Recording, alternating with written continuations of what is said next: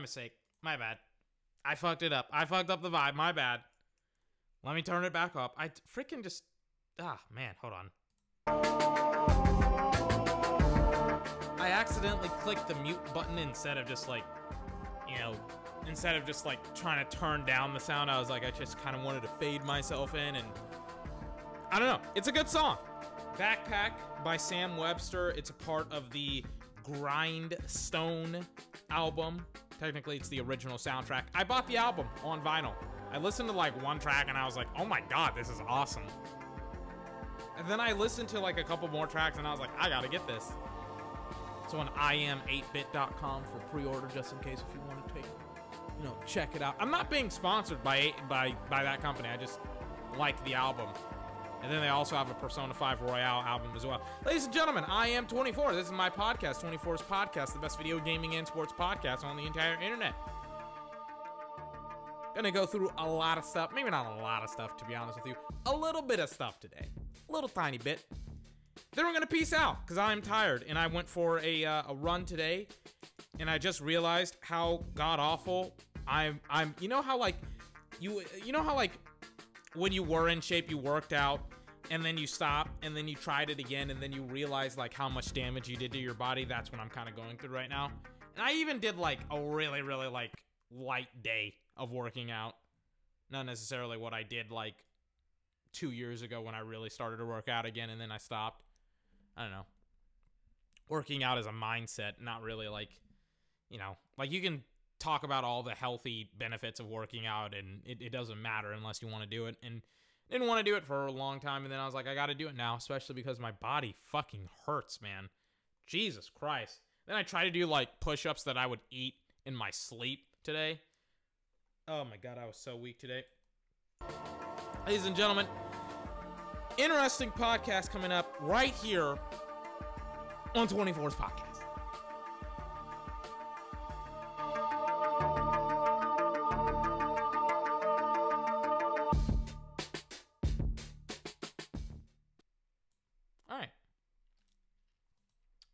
song. Pretty dope stuff. So right now I'm watching a little bit of NBA preseason right now. Watching the Nets go at the uh, the Boston Celtics. I did not see KD play against the Washington Wizards, and a lot of people are talking about how the Lakers, if they go up against the Nets, they're gonna lose. And I, I remember I saw like Jalen Rose and somebody else talking about how like you know the Nets they're gonna beat they're gonna beat the Lakers this year or the the teams that could beat the Lakers. I'm like that's just like nobody, nobody's gonna beat the Lakers. The Lakers got better, they got deeper while also retaining their core pieces, aka LeBron LeBron James and Anthony Davis. Like they got better offensively, maybe not offensively, but all around, right? And then it's like like everybody thinks that okay, if we get superstars on the team, then that means that we'll be able to win games. And it's like yes and no. It kind of depends on who you get, as evident by Kawhi Leonard and uh, and Paul George not even making it to the Western Conference Finals this year. Like I remember somebody was like, "Yeah, they're they're gonna be they have the best chance of beating the Lakers," and and then I saw somebody else like have Milwaukee high up, and I'm like, "So you mean the two teams that didn't make it to the Western Conference Finals?" Or not the Western Conference Finals, but to their conference finals, they have the best chance of beating the Lakers? Okay. All right. Just wanted to make sure that we're uh, you know, operating via logic and understanding and not just emotions and feelings. I'm just just interested in how we're we're going about our business here, ladies and gentlemen. So I got that on on the background. I can't wait to see KD play. I can't wait to see Kyrie Irving play. Kyrie Irving a couple of years ago, in fact, he still is like one of my favorite basketball players in the NBA. It's just he's been hurt, he's been playing on different teams, things of that nature. He hasn't necessarily been like like he he hasn't been playing because he's just been hurt and he's, you know, been on the Brooklyn Nets and then he was on the Boston Celtics and then it's just like you know, it's just been it's just been a process to get to essentially today where he has gotten his LeBron James back where you know, at first he was like, I kind of want to get away from LeBron James. And then everybody was like, oh man, like clap it up for Kyrie. clap it up for Kyrie. He doesn't want to play with one of the best basketball players of all time. It's like, it's like wait, like like I, I remember people were like, I, I I love and respect that Kyrie Irving. He doesn't want to do what everybody else wants to do this year, or not this year, but in this NBA, in today's NBA, he wants to go out and do things on his own. And it's like, dude, like Celtics sucked with him. He's on his third team in like three, four years, right? It is what it is. It's like notice how everybody got really, really quiet about like how much they liked Kyrie Irving. I remember I saw something today about like how Charles Barkley thinks there is something wrong with with Kyrie. Like let me look it up. Like and sometimes Charles Barkley and a lot of times like Charles Barkley trolls and stuff like that and that's kind of like that's kind of it. Let me check it out. Charles Barkley, here it is. It's like the first thing that I look up. Charles Barkley fucking um hold on. Charles barkley kyrie irving. Hold on. No no no no no. Hold on. Where is this? He said it somewhere. I don't understand this. Like he literally said this yesterday. This made like this was making like headline news maybe not headline news, but this is like everywhere, and I just didn't really care enough to look into it. And then it's like now when I'm trying to find it, Charles Barkley and Kyrie Irving are bad messengers making some decent points. Okay, this is just nothing. This is okay. So his quotes are just nothing. Okay, it's just Charles Barkley saying some dumb shit. I was reading the headline and I was like, okay, I don't even care enough to read the article. Um, and I read like a couple of headlines, and I was like, I don't care about this at all. Just like how I didn't care last uh, last night, but I thought that it was interesting either way that it's like that he's like going on and talking about Kyrie, and he was like one of the main guys to be like, "Whoo, I like I like Kyrie Irving not playing with LeBron for like the foreseeable future and po- possibly winning another one in Cleveland, even though the uh, the Warriors they got Kevin Durant. That's okay. LeBron has AD. Kyrie has KD ironically enough. It's like the guy that beat LeBron is the guy that now goes to, to Brooklyn. Also, by the way, like notice how like when everybody was like, you know what, Kevin Durant ruined the league. He ruined the. It's like everybody was bitching for like a year to two years. It's like Jesus Christ, everybody just needs to stop complaining. Good God, man. But um, everybody was complaining about how KD essentially ruined the league and how you know uh, and how basketball sucks as a sport. And I roll my eyes because it's like, listen, man, just because the players figured out how to win championships ad nauseum with just stacking the deck against their opponents doesn't necessarily mean that it's necessarily something that I don't want to say you can complain about, but like like just the like how how do I explain it? The constant whining the constant, it's not fair. It's supposed to not be fair. It's like they're supposed to stack the deck against you. What, you want this to be a fair fight? Really? Really? Sorry. Uh this I don't I don't know what people think this is, but like like Kendrick Lamar had a great line on Section 80. When you fight, when you fight, don't fight fair cuz you'll never win. It's like, come on. Like can we can we honestly be like adults here in this situation? This isn't 5th grade, you know, like you know, win. That's all that matters. It's like notice how like the guys that were like, yeah, we're just not going to, uh, we're just not gonna fucking, you know, uh, like, like notice how the people that were like, um, you know, Kyrie Irving shouldn't do this or LeBron James, uh, like how they hate all these guys joining up. Like notice how some of them didn't necessarily win championships, and or they also had Hall of Famers on their team. Like, oh man, I just, I just it it irks me it really irks me to see older players be like, you know what, guys? We literally never did this ever before. It's not like Michael Jordan and Dennis Rodman and Scottie Pippen were ever a thing. It's not like uh, Magic uh, Magic Johnson and and Kareem Abdul-Jabbar were never a thing, or or the Celtics in the '70s, or the Bad Boy Pistons in the '90s, or the San Antonio Spurs in the '90s and the 2000s and the 2010s because they won in three decades you know, it's not like any of those teams were actually a thing. We're just going to completely ignore all of these older teams and just imagine that all of our viewers are just middle schoolers or whatever and they just don't know what they're talking about. It's like, okay, this is awesome. All right, this is logical. I don't know. Anyways, um, what else do we got here? Before I kind of like transition out of this to literally something else. I don't know. Just like basketball as a sport is just like I don't know, like like who who somebody made a video about this on YouTube and I and I really really like responded well to it or I I liked it a lot, I guess. That's just like the short and sweet of it. It's like I I really really dislike how fucking obnoxious like um like uh like fucking people complain about basketball and how it's like unwatchable today because of like all of these teams that that um that are essentially ganging up on or not ganging up but like getting all of the best players essentially. Like I'm like dude like would you rather it be that we have all of these great players spread out and not have them winning championships? Like what was the main knock on KD before he won a championship? Oh KD doesn't have a championship right? So when he wins one regardless of how it's won people are like yeah you know like, like I don't like how he won it with the Golden State Warriors and it's like well too bad tough shit he won it. It's like give him his credit.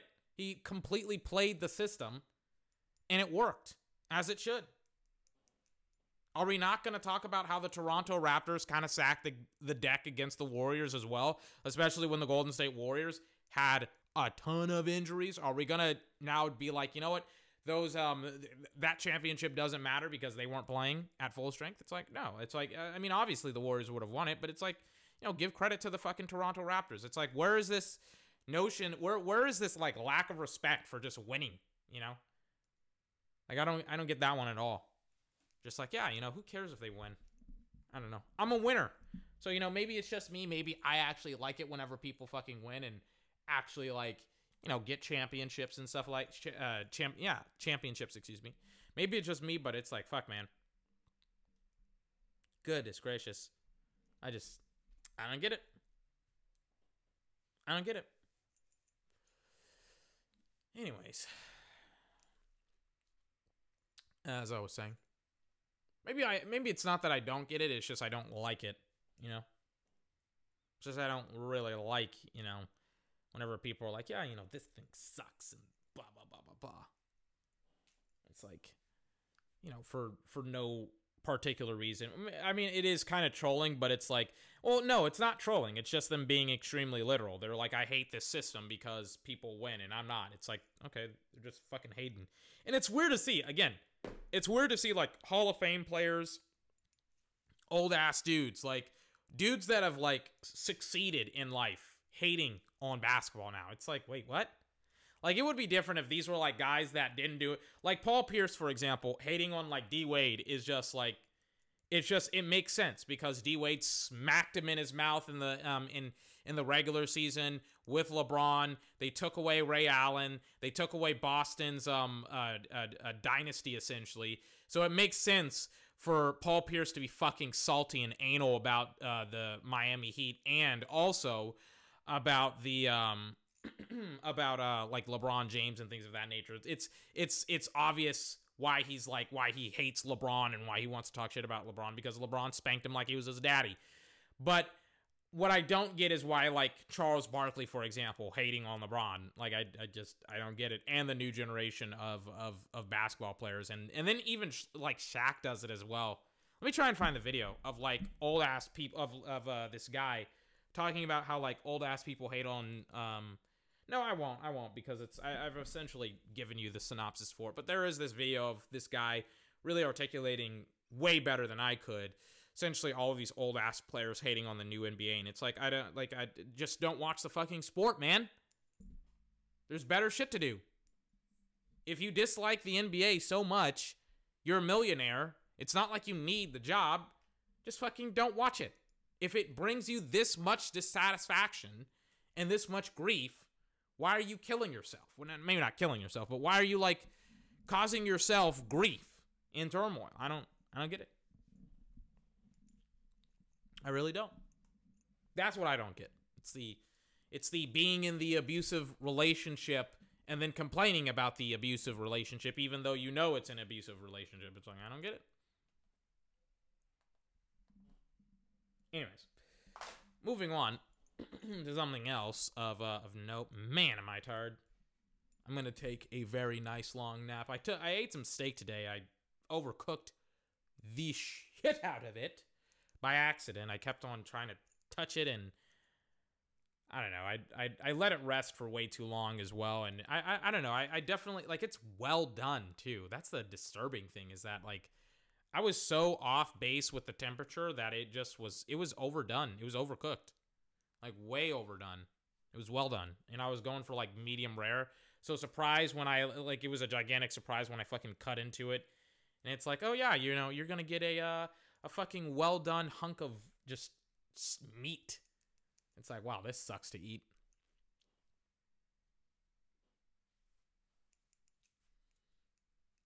By the way, I'm watching KD. KD looks like KD. He looks like KD. I'm not gonna lie to you. He's driving to the basket. He's going up. He's making really, really awesome shots. It's it's kind of weird to see him play today versus when he was, you know, with Golden State because today he's more of a like uh he, he's driving a lot. He's not really shooting and pulling up. But when he was with the Warriors, he he, he was pulling up. And I think that's more along the lines of like because of you know, because of how the Warriors play, they're more of a perimeter team than, you know, having a strong inside game. By the way, I just I just kind of like recognize this. I just have to ask everybody who's talking about how the Nets are going to beat the Lakers. Who else is on the next uh, Nets besides like DeAndre Jordan, uh, Kyrie Irving, and Kevin Durant? Because I, I don't know who's on the Nets right now, bro. I'm not gonna lie to you. I don't know who's on the Nets. I don't really get it. I mean, I'm shrugging my shoulder. I have no idea who that is. I don't know who 12 is. I don't know anything about the Brooklyn Nets except Kyrie, KD, and JD. Uh, is it Jordan? DeAndre Jordan. DJ. DeAndre Jordan. And obviously Steve Nash is coaching. Um, that was a weird hire, don't you think? Like he's I don't I don't even know if he's ever had any coaching experience like ever in his entire life. Not at like the semi-professional league, not at the professional league. I don't know. I don't know, man. I mean, a lot of people are talking about like what's that broadcaster that's uh that that says, "Man, there go mama. There goes that man." Whoever that guy is, they're talking about how he's like what did he do? Who's the mama there goes that man guy that's being blackballed by the NBA right now? What did he do exactly? I'm going to type in mama there goes that man guy and I'll see if I get the result. There goes that man. Yeah, it's, it's like one of the first. It's Mark Jackson. oh my god, yeah. There it is right there. Mama, there goes that man. Why is he blackballed by the league? Let me just do some research about this. Uh, why isn't? I'll just type in why isn't he a head coach?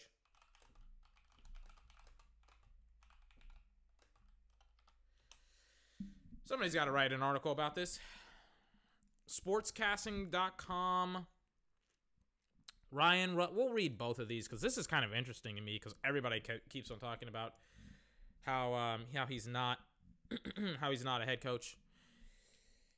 Headline for the article via Sportscasting. The author is Darrell Thompson. Is former Warriors coach Mark Jackson really blackballed in the NBA? This was written July 4th, Happy Fourth of July, man. I can't remember. I like, like I was like, man, it's already December. I can't remember us like as a country celebrating the Fourth of July. And then I remember seeing like a lot of fireworks being blown up in LA, and it literally looked. I gotta look this shit up. Like it literally looked like something out of a movie, like Los Angeles on the Fourth of July when people were just lighting up fireworks. I know, like New York City, for example, to like kind of prevent that from happening because there was like a fire you know, uh, someplace because people have no idea how to handle fireworks or idiots or some people don't, I guess. Uh, what was it? Uh, what was it? Uh, July. I'll just put in like 2020, right? California. Boom. There it is. I found it. Hold on. Yeah, here it is. It's like this two minute long video, and it's just fucking fireworks just popping off everywhere. And I shit, and again, it looks like a movie. I've never seen anything like that in my entire fucking life. Like, ever. Ever. I'm all for like doing some like doing whatever you want, whenever you want, however you want, man. But like, I kind of get why like you can and cannot do certain things because it's like apparently somebody had like blown up a firework and it had like blow not blown up, but it had like ignited a building or whatever. And I was like, how do you ignite a build? I've lit a lot of fireworks in my life. I don't think besides like one that literally was like a it literally looked like a stick of dynamite. I think it was like one of those thing. I, I have no idea how this thing would work, but it literally looked like a stick of. I shit you not. It was like a red cylinder with a long wick coming out of it. I have no idea what I was supposed to do with it. And it was me and my uncle, and we were just doing the dumbest shit ever. We were, for some unknown, well, I guess it was, you know, to make things easier, we were lighting like paper towels, and then we were using the like lighted paper towels to light the wicks because, you know, like because of the stronger flame on the paper towels, right? So it burned the wick. What the fuck is that? Hold on.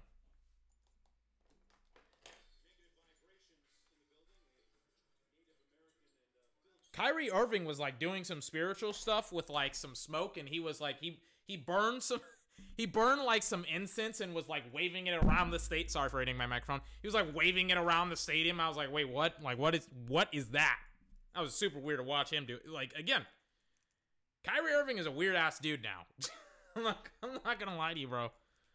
Like he like he goes from like I, I like being like semi normal to now being like dude, I don't, I, I, dude, maybe not semi-normal, but I mean, who, who's truly normal? You know what I'm saying? But it's like, man, like that incense shit. I mean, you know what? You know what? He's trying to ward off bad vibrations. You know what? It is what it is. But then, hold on.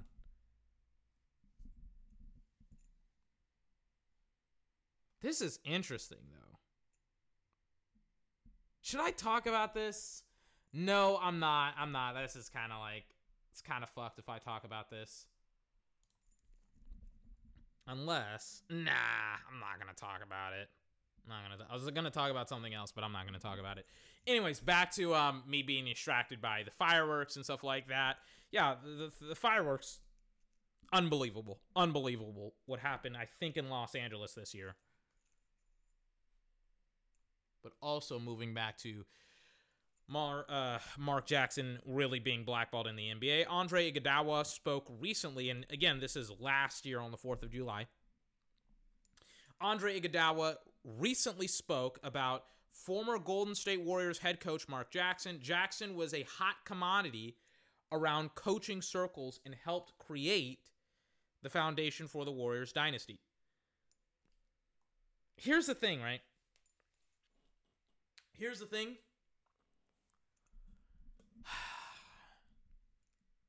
I'm not sure about that. I'm not let me let me kind of look up the Warriors. Let me kind of just make sure.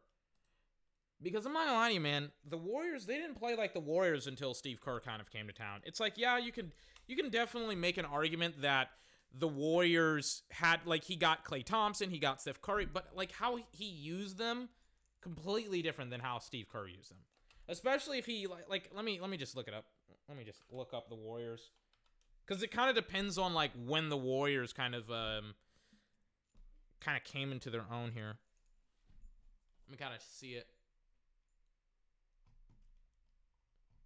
Who's their head coach? Hold on.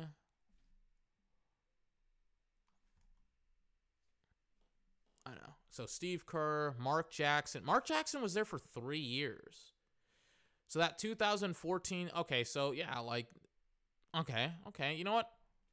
I'll give them some credit because they were like, oh, I don't know. I mean, they were like, they were winning. I, I don't know, man. I don't know. Let me kind of just check out I don't know. I mean, like they with him, they were able to like consistently go to the playoffs after his first year in the league. It was the second and then third year where they where his winning percentage uh, start to significantly started to significant uh, significantly excuse me go up. But once you like go to Steve Kerr, like again, Steve Kerr's winning percentage went from like like uh, comparatively to Mark Jackson, who was winning like 62% of his games, Steve Kerr then won like 81, 89, 80, uh, 81 again, 70, 69.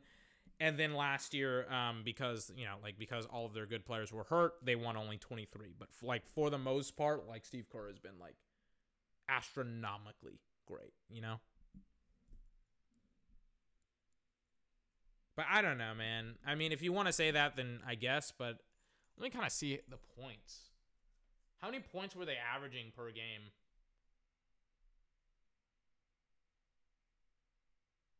You're not going to tell me how many points they average per game? Basketball reference. Quick tip. Um they have like all of these statistics and stuff like that. Like uh, get rid of the regular season uh, finish within the division. It doesn't matter. Divisions in the NBA, they don't matter. Simple rating system, a team rating that takes into account average point differential. Dude, like just give me the how many points they're averaging. Relative pace, teams possessions per 48 minutes relative to the league. Maybe it's just me, maybe it's because I don't understand these statistics, but it's like it just why don't you have points, you know? Just like how many points you've scored in a game, like the average. I just uh, I didn't even have that, which is weird. And it's like okay. Anyways, let me uh, snuff out my candle flame and continue forward. Hold on. Anyways, unfortunately, his inability to get along with ownership resulted in him getting fired after a 51 uh, win season in 2014. In came Steve Kerr, and the team reached new heights, reaching, or not reaching, winning three championships in five seasons, which cemented Kerr as one of the game's greatest coaches. Andre Iguodala believes Jackson has been blackballed from getting another head coaching gig, so we will look at his comments to determine whether he was right about Jackson not getting his fair share. Yeah, pissing off owners is a pretty good way to get blackballed by the league. Never mind. I'm like, never mind. So uh, that's that's pretty easy.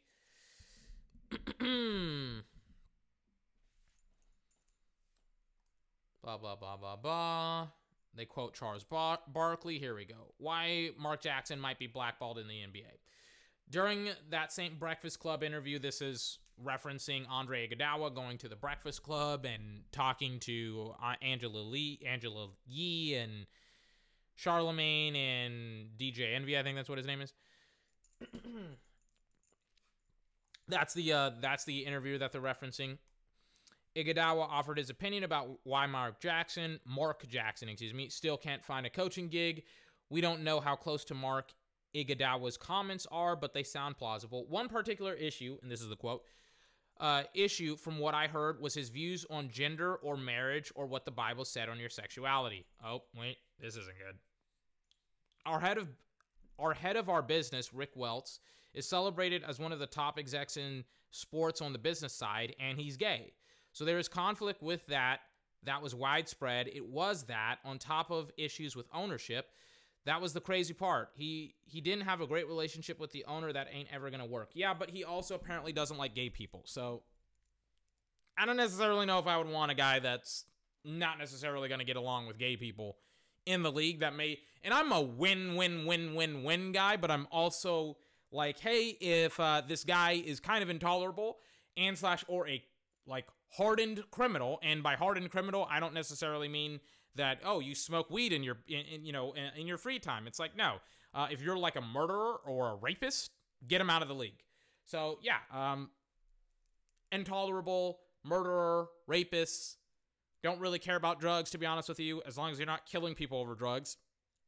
But it's like, I don't know. I love how, I love how like Andre Iguodala is like kind of just just kind of like glossing over the fact that you know Mark Jackson may or may not necessarily get along with gay people. I'm like, I absolutely love that fact in that interview. Uh, blah blah blah blah blah. the article then goes on to say that is definitely a major reason to believe Jackson won't receive another head coaching job.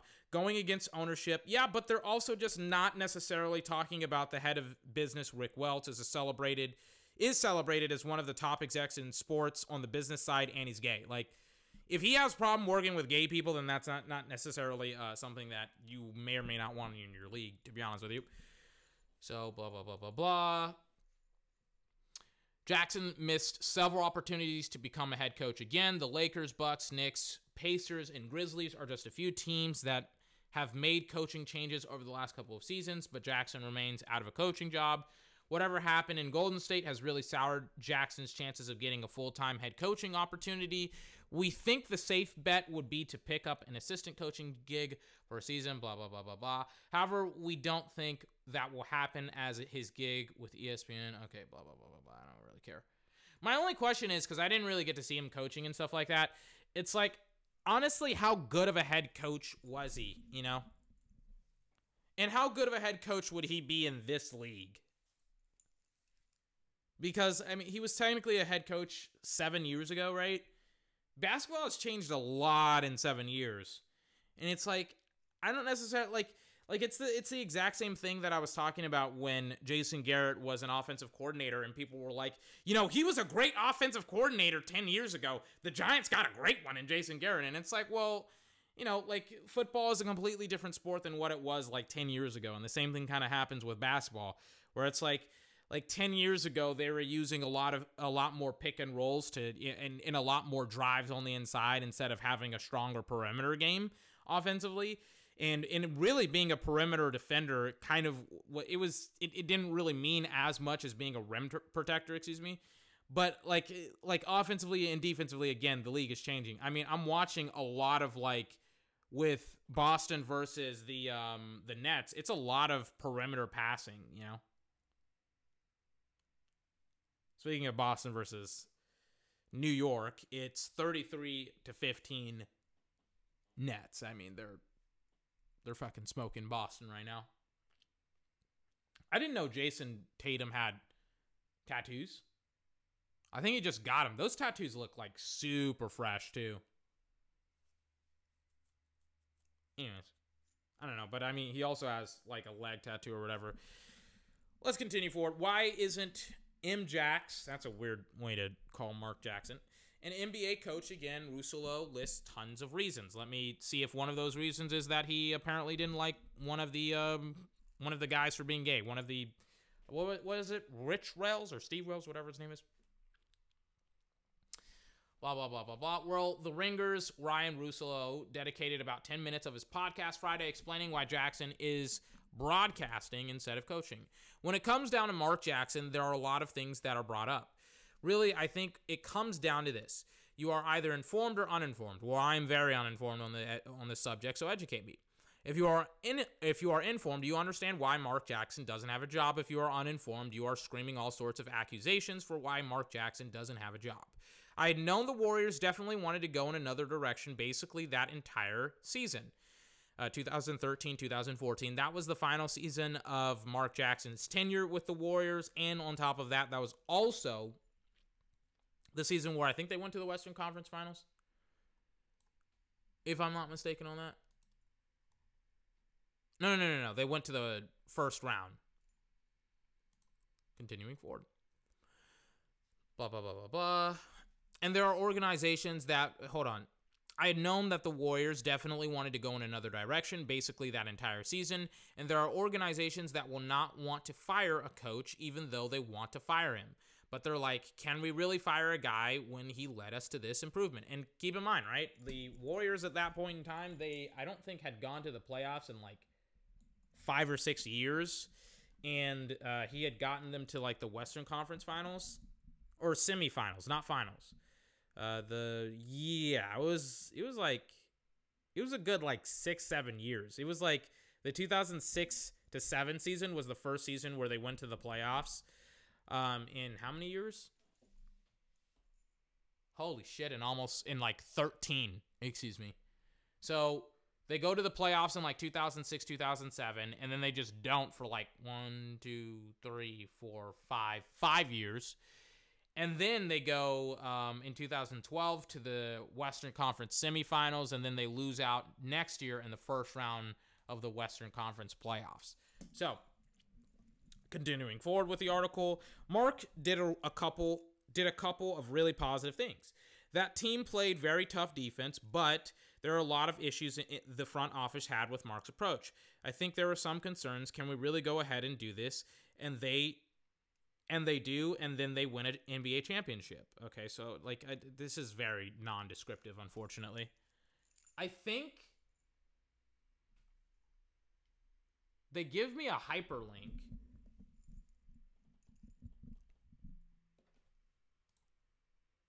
Is this the is it okay? So it's it's a hyperlink to the podcast. It's an hour and four minutes. There's no like timestamp for it. We're not going to try and sift through it, but we'll kind of just keep it going. Blah, blah, blah, blah, blah. At this point, Russillo went over comments uh, over the comments uh, Joe Lacob made in December of 2014 after the Warriors were off to a great start under Steve Kerr. Right now, Kerr looks great. I think he will be great. And he did and he did the one big thing that I wanted more than anything else from Mark Jackson he just wouldn't do. In all honesty, which is hire the very best.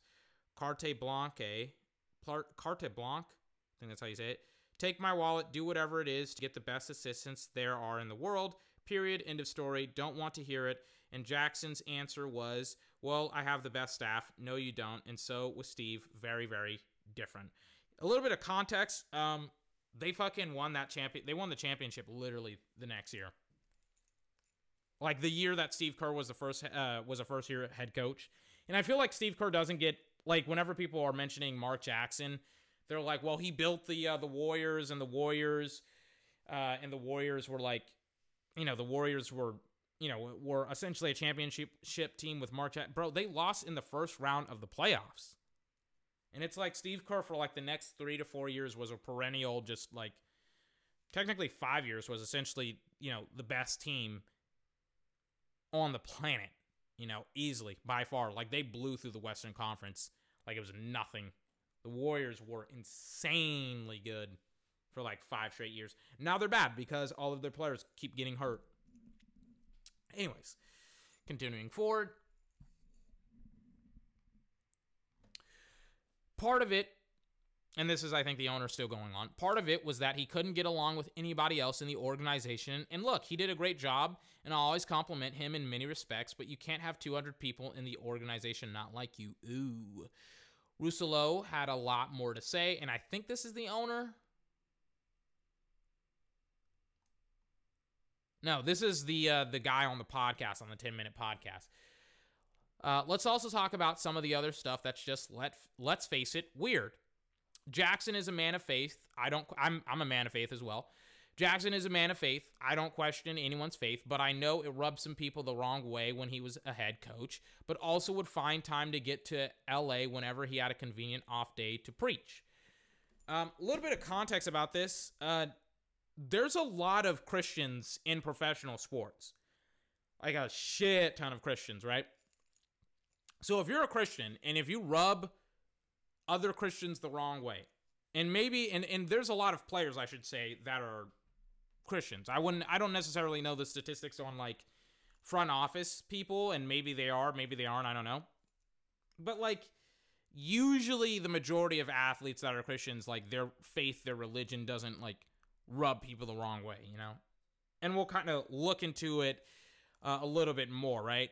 And I'm pretty sure it has to do with the gay stuff you know, like him not liking gay people. I'm pretty sure that's it. By the way, um, if I'm not uh, if I'm not like mistaken on that, I don't necessarily think that it's like a bad thing that he would go off to LA to preach and stuff like that. But I'm pretty sure that they're probably going to mention the gay stuff. Uh, it's tough to tell a man of faith, hey, you know what? Don't be that interested in God. Really? People were saying that? That's kind of fucked up especially if he is religious, right? It's like you know, technically speaking, he can do whatever he wants. He can believe whatever he wants. He can do whatever. I mean, that's that's kind of a little bit fucked up if you're telling him, you know, don't be that interested in God. That's kind of fucking weird. that's an almost impossible conversation. But if I uh, but if I said to my boss, "Hey, I can't watch football this weekend because I have this higher calling," eventually at work they would be like, "Hey, you know what, man? This is all a part of the job." Being able to be around his employer at the time, being frustrated by it, actually makes a little bit of sense. No, it doesn't, especially if he's winning basketball games and or and, and on top of that, it's my business. It's like I can do whatever I want with my free time. But if he's winning basketball games, hey, don't fucking touch it. Just don't. And by the way, if you want my honest opinion about it, how much do I actually believe that this is like something that um, was a serious issue with the Warriors? I don't believe this shit is all at all, right? I don't believe that this is a serious issue at fucking all. And if it is, the owner is stupid for thinking that it is a serious issue because him like like again, if Mark Jackson is winning basketball games, for example, then I could care less what he's doing on the weekends or during his free time. He could be eh, um, he, he can be a, a, choir boy or engaged in the most debaucherous activity. He could be going to a whorehouse for all I care. Does he win basketball games? Yes or no? Yes? Okay, I don't care. Then no? Hey, maybe you should get maybe you should fucking stop fucking whores and uh, and stuff like that and fucking, you know, go to the, you know, and start watching tape. Not saying that he did, but I'm saying it's like, you know, spend your free time more wisely. Anyways, Jackson also had some issues off the court when he was caught up in an extortion deal. When asked about Jason Collins coming out as gay, he said, Not in my locker room. Okay, this is the bad stuff.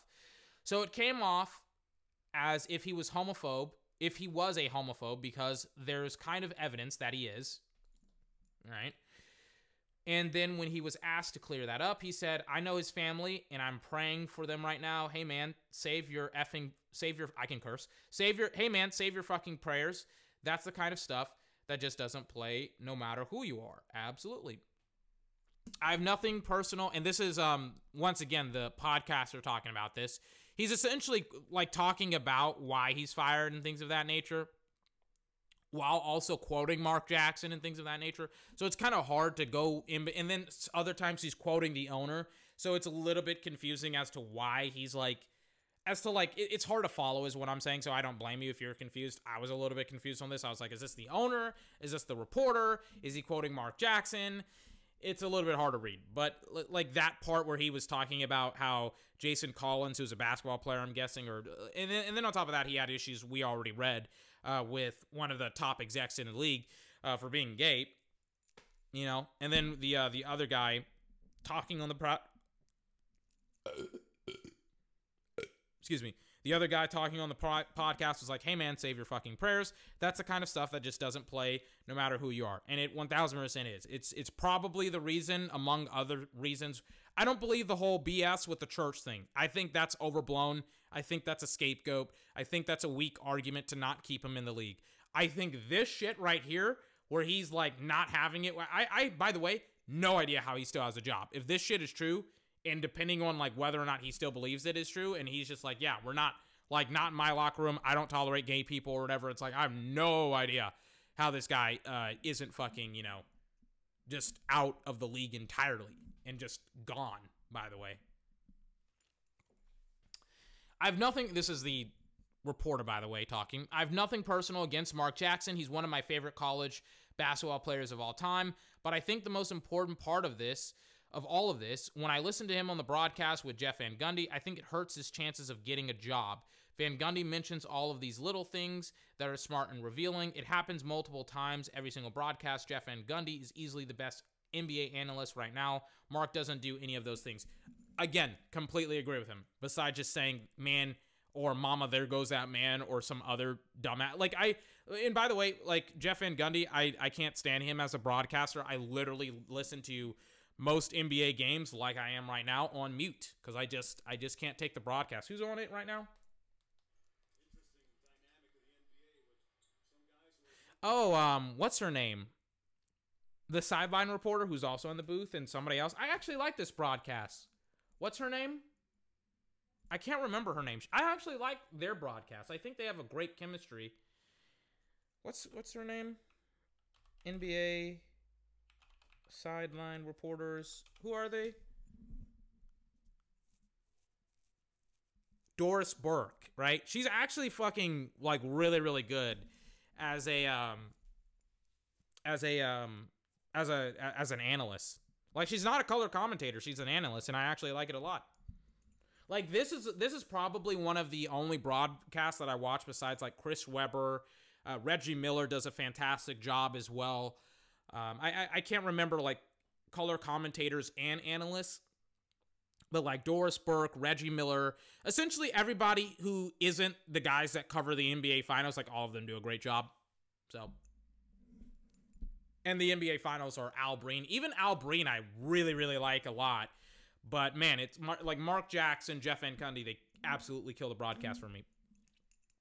Continuing forward, uh, blah, blah, blah, blah, blah. He'll say this, and this is his analysis of Mark Jackson. He'll say this guy's not just a great scorer, he's a great individual. Okay, so and so doesn't get enough credit for his shooting. Okay, it's very minimal depth. Jeff runs circles around him on the broadcast. It might remind people, owners, and GMs to go, wait, why is this one guy way better, way better at talking about the game than the other guy? I concur, but I don't think it's one of the significant reasons why he's being blackballed. I think the owner thing, him disagreeing with the owner and the gay stuff, is probably way more important. When it comes specifically to Mark Jackson, there are the uninformed and the un- and the there are the informed and the uninformed, and hopefully, if you've revisited this, you're more informed now. Nothing else needs to be said. Yeah, I can kind of understand why he's being blackballed by the league, and rightfully so. So if if he has a problem coaching um players that are gay, then that's fucking like I mean that's like being like you know what I have a problem with coaching players that are black. It's like fuck you, man, get out of the league. I don't give a fuck who wants him in the league. And I've seen way too many people just like not like like that was a five minute article not even five minutes. You could read that in like three minutes. But it's like if he's like, I'm not gonna have gay people in my locker room at all whatsoever. The gays can't be in my locker room. The straights, they can be. Lesbians, we'll talk about it. But gays, uh-uh, can't have them in my locker room. It's like, really, bro? Okay, get up, get out. And then on top of that, right? Again, I haven't seen his schemes. I haven't seen his offensive and defensive philosophies and things of that nature. And just because, by the way, Andre Iguodala likes him as a player doesn't necessarily mean that he's going to be a great coach in this league. And every like, let me let me fucking look up how many times I gotta. I just gotta look this up. Sorry for that. And just to like see, right? Just to see how many people are going to defend him without actually like googling it and taking fucking 5 minutes out of their day to to read like a 3 minute article. The 2 minutes could be eh, could be in search for googling. Hold on. What is it? Mark Jackson blackballed. Let me see if I get anyone talking about it. Andre Iguodala is talking about it. I'm gonna type in Mark Jackson ESPN because this isn't what I want. Here we go. What's his face? What's his face? This guy, um, Chris Chris Broussard, I think that's what his name is.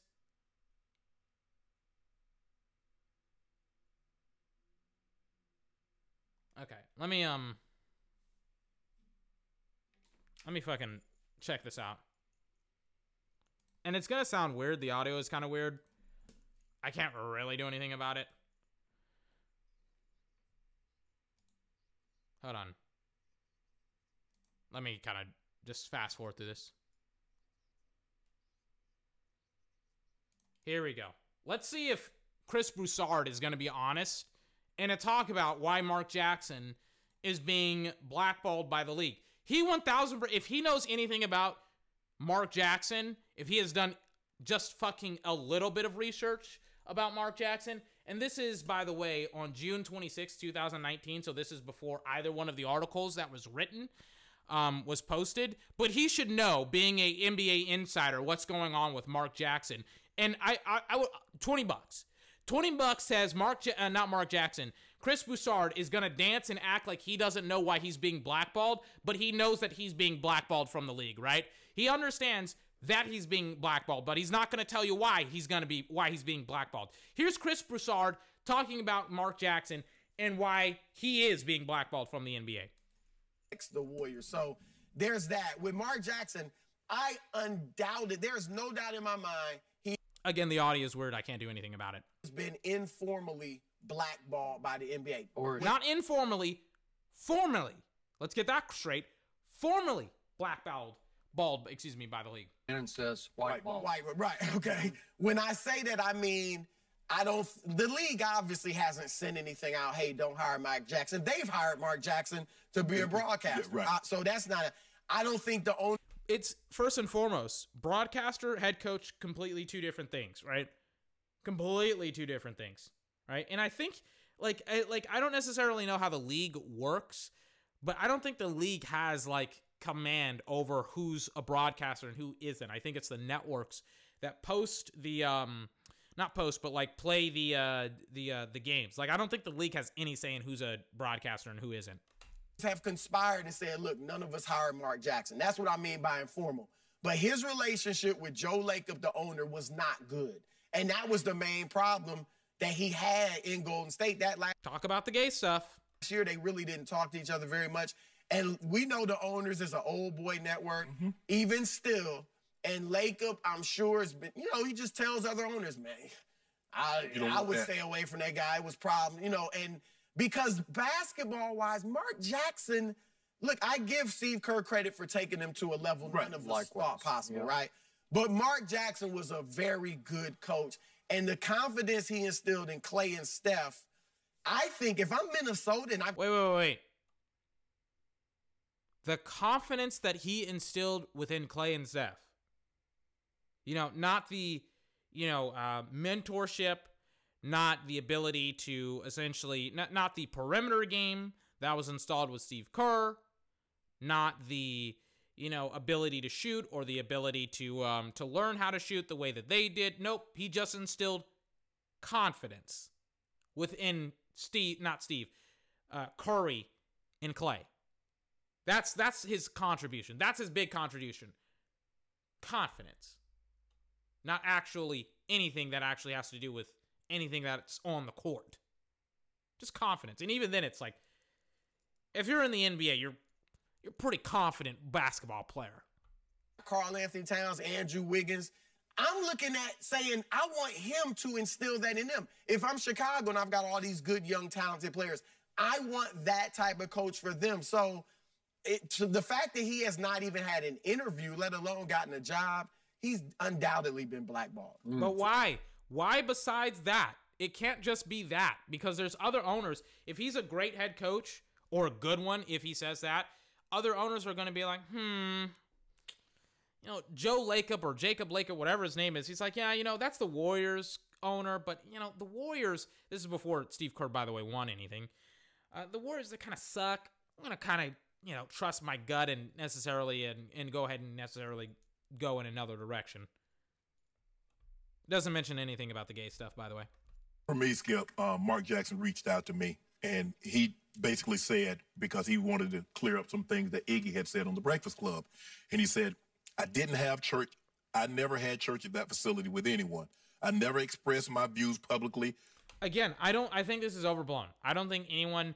And and by the way, Mark Jackson is fucking lying through his teeth. Okay, um, everybody fucking knows that this dude was a Christian. Everybody there is. I, I think there is. Um, I don't. I don't think that he had church. And I've read a little bit up on this, besides the articles that we just read. But he didn't have church. I uh, at the facility, but he did have like he did preach at churches where players went to go to church. But again, I think this whole Christianity thing is blown up.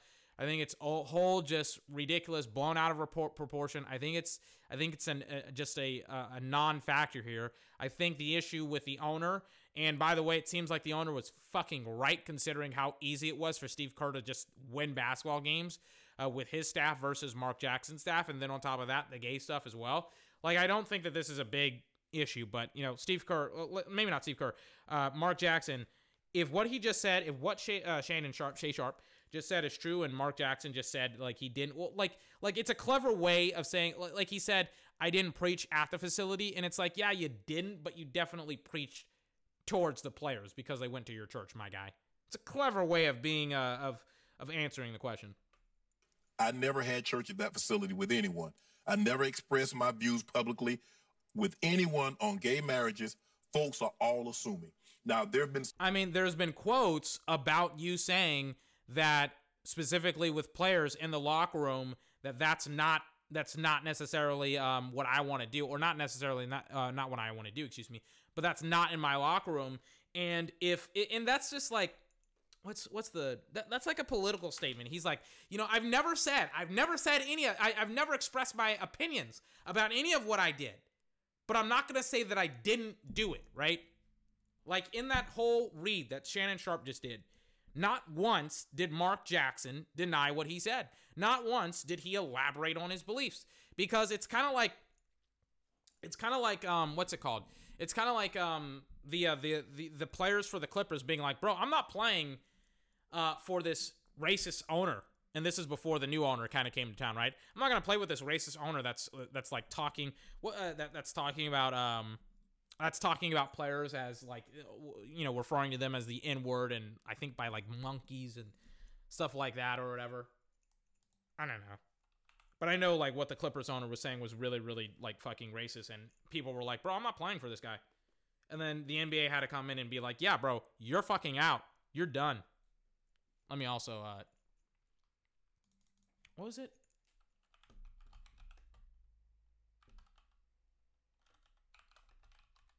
And it was like the hot girlfriend that like got him up, got him out. It's Donald Sterling. Donald Sterling. Who's his girlfriend? I'm just trying to look up who this girlfriend is. Cause I was like, I, I saw her in like the fucking. Oh no, never mind. Okay, yeah, she's like semi hot. That's so weird because she's black too. Like she's light skinned too. That's so fucking weird. I don't know, man. I don't try to understand people who are racist, but Jesus fucking Christ, man, that's so weird. He's like, he's, he has a black girlfriend, and then he's racist to black people. I don't know. It's weird, man. Church. I never had church at that facility with anyone. I never expressed my views publicly with anyone on gay marriages. Folks are all assuming. Now, th- so again, he says, I've never done this. I've never expressed my opinions. I've never preached, which he did. He did preach to the players, but not at the facility, right? It's like the um the sneaky way of getting away with something. It's like the uh, the lawyers uh, roundabout way of kind of denying something, or the politicians' roundabout way of denying something. He's like, I never did this. I never preach at the facility, but I did preach to the players off of this facility. And I also, you know, I've never expressed my opinions about gay marriage publicly, but I won't deny that I didn't say those things or that I don't believe these things more specifically been several occasions. Now he's refuted. This is not the first time, but he's refuted a lot of what's been said about him. I wouldn't say that's a refutation, Shannon. That's just like that's saying I didn't. Uh, that's saying my my thoughts and my opinions. Has he refuted that? Let me just look it up. Let me let me do my journal. Like, but here's the thing, right? Those articles that were written were posted after this. That's the interesting thing is that it wasn't like these articles were written before this video came out. Those articles were written after. I'm not necessarily sure about like about like the validity of Mark Jackson specifically and his quotes, but you know, I could be wrong. We'll we'll kind of continue forward with this. But again, like I wouldn't call that a refutation. I would just call that him just cleverly obf- obfuscating the truth or making the the truth more like less clear, I guess. And and and how or attributed to attributed him. to correct. Attributed to him. Mm-hmm. Go ahead, Skip. I just wanted to clear no, that you're up. You're right, because he said like when he was asked about the gamer, he just said no. Uh, I'm praying for Jason mm-hmm. Collins. Right. Asked about, so he right. he hasn't. He didn't. He by the way, he didn't say that. Fuck, man. Oh, God. He didn't just say that, right? we just read the article. He didn't just say I'm praying for Jason Collins, which is kind of fucked up when you when you think about it. Cuz it's like there's nothing wrong with him being gay. Here we go. He said the first quote is uh, and this is from the article, and this is the reporter talking about Jackson, and he's going to quote Jackson here in a little bit. But the first quote is Jackson also had some issues off the court where he was caught up in an extortion deal when asked about Jason Collins coming out as gay. He said, Not in my locker room. So it came off as he was homophobic because there's kind of evidence that he is. And then when he was asked about then and then excuse me, when he was asked to clear that up, he said, "I know his family and I'm praying for them right now, not for him. Praying for them right now." It's like, why would you need to pray for them if, you know, if you don't have a problem with gay people, you know? Again, again, Chris Broussard is trying to go to bat with uh, with Mark Jackson, but I mean, I, I wouldn't want him in the league if these if if what if what is going on is true. And these arguments, and, and not even arguments, but what they're saying isn't necessarily a um.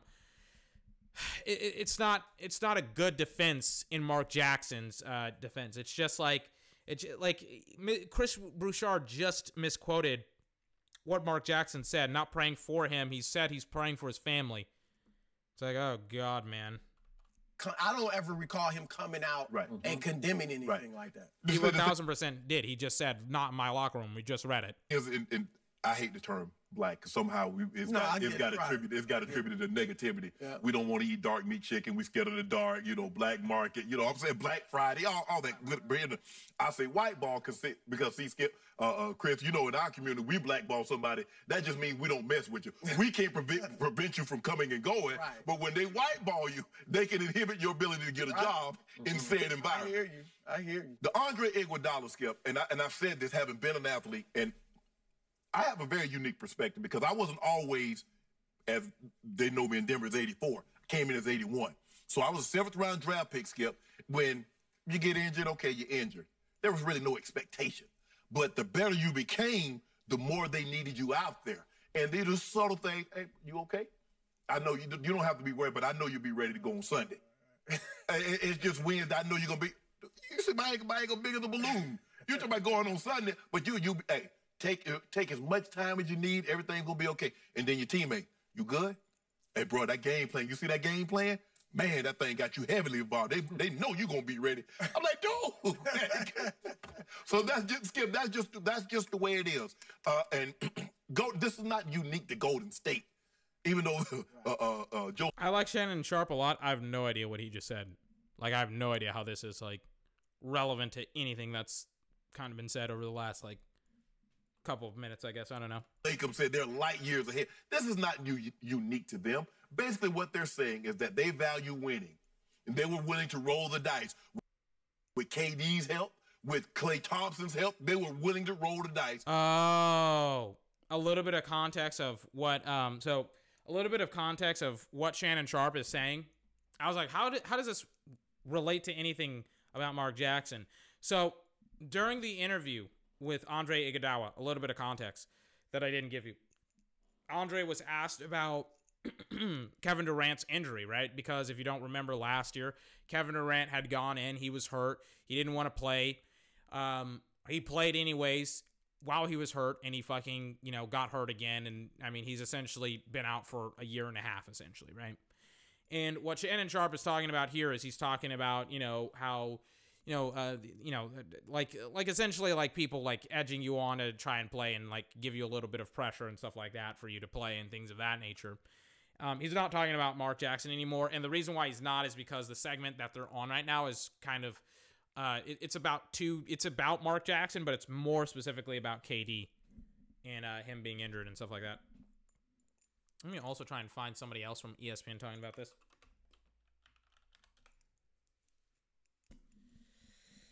Can't really find it, but um, it's not here. I love how like somebody made a video about it, and they're like, he created a, he created a dynasty, and um, he never got a shot. And it's like, well, he didn't create a dynasty. He just um, well, uh, technically Steve Kerr did. Technically, I don't know. It wasn't like he actually won a championship with the Warriors. And some people are going to say, well, if he had another year, I, I don't think if he had another year with the Warriors, he would have won. To be honest with you, it may have been the Clippers or the Rockets because they were not as dominant as they were with with um with Steve Kerr versus Mark Jackson. But you know, that's my opinion. All right. I think that's the end of Mark Jackson and all that other good stuff. I'm my legs are tired. I gotta sit down. I gotta run in the morning, anyways. Hold on.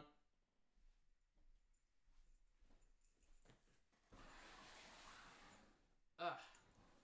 As I scoop my chair all the way back. Whew. Awesome, awesome, awesome. I think KD and Kyrie are still playing. Let me kind of just check it out. Let me also move my water bottles. Not sure. I think they are. That's Kyrie right there, right? Misses a three. Score's still 57 to 37. This is preseason, by the way. Let me put on my blanket. My feet are cold here. This is preseason basketball, by the way. So, I mean, like, you know, it's preseason. It's not like regular season. So obviously this stuff doesn't matter. The two teams aren't necessarily going to play the same way during the season as they would preseason. But I think it's very interesting that they aren't that that, you know, well, no, not really. I like it's preseason. Anything can go in the preseason. Players aren't necessarily playing that, you know, that hard. They're not really trying to win. This isn't, you know, postseason or even regular season, you know. I remember I was like reading this article about like baseball and how like there are certain teams that will fucking like lose a hundred games in a season. Like it's just it's like have you ever heard of that? Like losing a hundred games in a season? Isn't there like 170 games or something ridiculous like that? I don't know. It's just weird to me. That baseball would lose like a lot of fucking people. Or not a lot of fucking people, but a lot of games. Ooh, that sounded terrible. I was reading, I was like on my phone and I was reading this article about Stefon Diggs and I was like, oh wait, a lot of people. I was like, that's, I, I don't know, my brain works weird. Not a lot of people, but like a lot of games, sorry. But I'm going to transition to Stefon Diggs. Cool, a David Goggins article. God, my phone knows me so well. So, what is he talking about?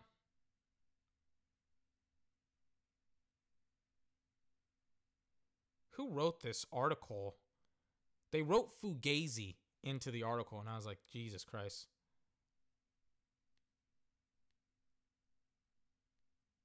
What's the workout? Calisthenics, workout one, 45 minutes. The workout, jumping jacks for 10 minutes. Jesus Christ. 10 jumping jacks, 10 push ups, repeat, 10 fucking minutes. 115 altering lunges, 110 unassisted sit ups, two 25 second push up planks. What is that? 25 unassisted sit ups, 10 jumping jacks, 10 push ups, three sets. God. Calisthenics workout, two, one hour? Goodness gracious, this is ridiculous. Yeah, so it's like 140 lunges, 140 squats, 140 lunges, 100 squats, one minute rest slash hydrate, 250 jumping jacks, one minute rest, hydrate, 230 sit ups, one minute rest slash hydrate, 180 push ups, 10 reps every 30 seconds. Uh, do that 18 times. One minute rest slash hydrate, 25 arm haulers, 25 push ups, repeat four times. Jesus Christ. The 4 by 4 by 48 a pure test of mental strength. The concept of the 4 by 4 by 48 is actually pretty simple. Run for four miles every four hours for every 48 hours. Fun. Yeah, that's impossible. like, I can't do that. I actually, you know, no, the push up challenge, nobody's going to do fucking a thousand push ups, bro. Did you know that if you did 17 push ups every minute for an hour, you would have, yeah, I mean, yeah, it's, it's Goggins. The burpee test. I'm not doing the burpee test. Come on, bro. Look up David Goggins. Fucking animal. Jesus Christ, man.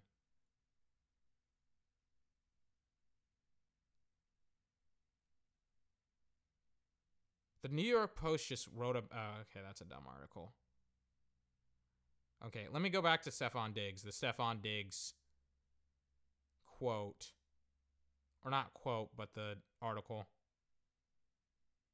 By the way, I just saw an article by um by somebody talking about the Mandalorian and Bill Burr's uh, character. This episode of the Mandalorian, oh my god, it's fucking awesome. It's fucking awesome. If you're a fan of the Mandalorian, you got to watch it. Let me scroll back up to Stefon Diggs.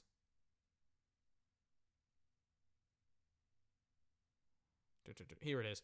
Stefon Diggs. This is the uh, this is from 24/7 Sports. No zone coverage. Stefon Diggs was right about the Vikings offense. And I remember a couple of days ago, I was trying to find this article where this guy was talking about how, well, duh, the Vikings they were uh, they had success in 2017. That's why uh, they're going to run the football with Dalvin Cook instead of running it or throwing it with Stefon Diggs, even though Diggs back then was like their best player. Because that, uh, and to be honest with you, you know what? I would say that Diggs would still be their best player on the team. Yes, despite how good Dalvin Cook has been. Yeah, I said it. I said it. What are you going to do? What are you going to do about it? Let me look up Dalvin Cook's numbers. He has over a thousand yards, right? Yeah, he has 1,300. Yeah. Stefon Diggs would still be their best player. A little bit of context about Stefon Diggs during that 2017 season, and even I think even last season as well.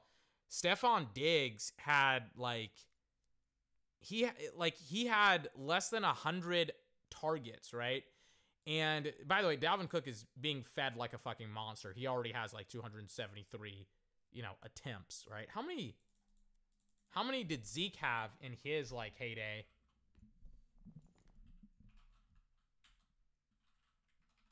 That's what I want to know. How many carries? He had 322, right? Dalvin Cook is probably going to break Zeke's record. Like he had 322. Dalvin Cook is at 373. Maybe not. He's had uh, he like like I would have thought that well it kind of depends on the game. I'm not sure. Kind of depends. We'll see. We'll see. Anyways, let me read the Stefon Diggs article. With the Minnesota Vikings trading Stefon Diggs to the Buffalo Bills, it appears that both teams got what they wanted. Diggs has become a top target for the Bills, while the Vikings used the deal to acquire Justin Jefferson and several young draft picks to help with an inevitable rebuild. And keep in mind, the Vikings are in a rebuild even after they were a Super Bowl contender like three years ago. At first glance, the benefits for both teams make this a win win deal, but just when analysis of the trade was getting put to rest, another layer popped up that spawned another debate. Diggs spoke to ESPN earlier this week. This was for Monday Night Football, by the way, if you don't know. And among several topics was his departure from Minnesota. Most of the most of the reports that had surfaced since the trade were confirmed by Diggs, with the keynotes being that the Vikings were not in his best interest and may have been untruthful about their desire to center the offense around the running game. For a fan base that loves their hardworking blue collar players, these comments may not sit well with Vikings fans. However, they can't deny that Diggs was right about Mike Zimmer's offense because their offense sucks now. Uh, coming into week thir- 15, excuse me, not 13, week 15, Diggs leads the, the NFL with 100 catches as the top target on a team that relies on John Brown, Cole Beasley, and Gabriel Davis as secondary options. Diggs has gotten his wish to become a pure alpha receiver, which could be read as he cares about his stats more than the team. Continuing forward. From that lens, there's no reason any Vikings fans should be upset about his trade, about this trade. Well, I mean, you kind of should be because you gave up one of the best wide receivers in the league and he, you know, he was essentially one of your best players on the team. Who cares about if he cares about his stats? All players care about their stats. They just don't necessarily voice that they care about their stats that much. It's like caring about some something but you don't, you know, talk about it because you don't want people to know that you care about it. But yeah, every player cares about their stats, even if they say that they don't. Even in the Vikings' run first offense, Je- uh, Jefferson and Adam Thielen have put up Pro Bowl numbers, with Jefferson chasing Anquan Boldin's rookie receiving record and Thielen having 12 touchdowns on the season.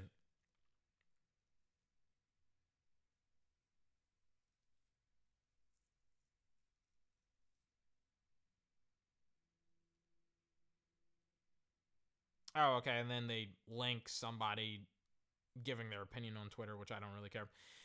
Even in Kevin Stefanski's run first offense, Diggs put up a career high of 1,100 yards and 17.9 yards per reception in 2018. Even with fewer opportunities, Diggs was still a Pro Bowler player, which could make Vikings fans believe he should shut up and collect his money. Who wrote this article? Because this article is starting to really become like like one sided against Stefon Diggs. Uh, we'll see. But this is a trade that goes beyond the stats. Although Diggs put up monster numbers even without Thielen in the lineup, the Vikings were still reluctant to air it out when they needed to. This left Diggs with 55 fewer targets than he saw in my article moved up slightly, my bad, in 2018 and had him questioning whether he was utilizing the best way to help his team win. Yeah, like losing 55 targets is a fucking gigantic drop off uh, for a wide receiver because you just don't touch the ball at all.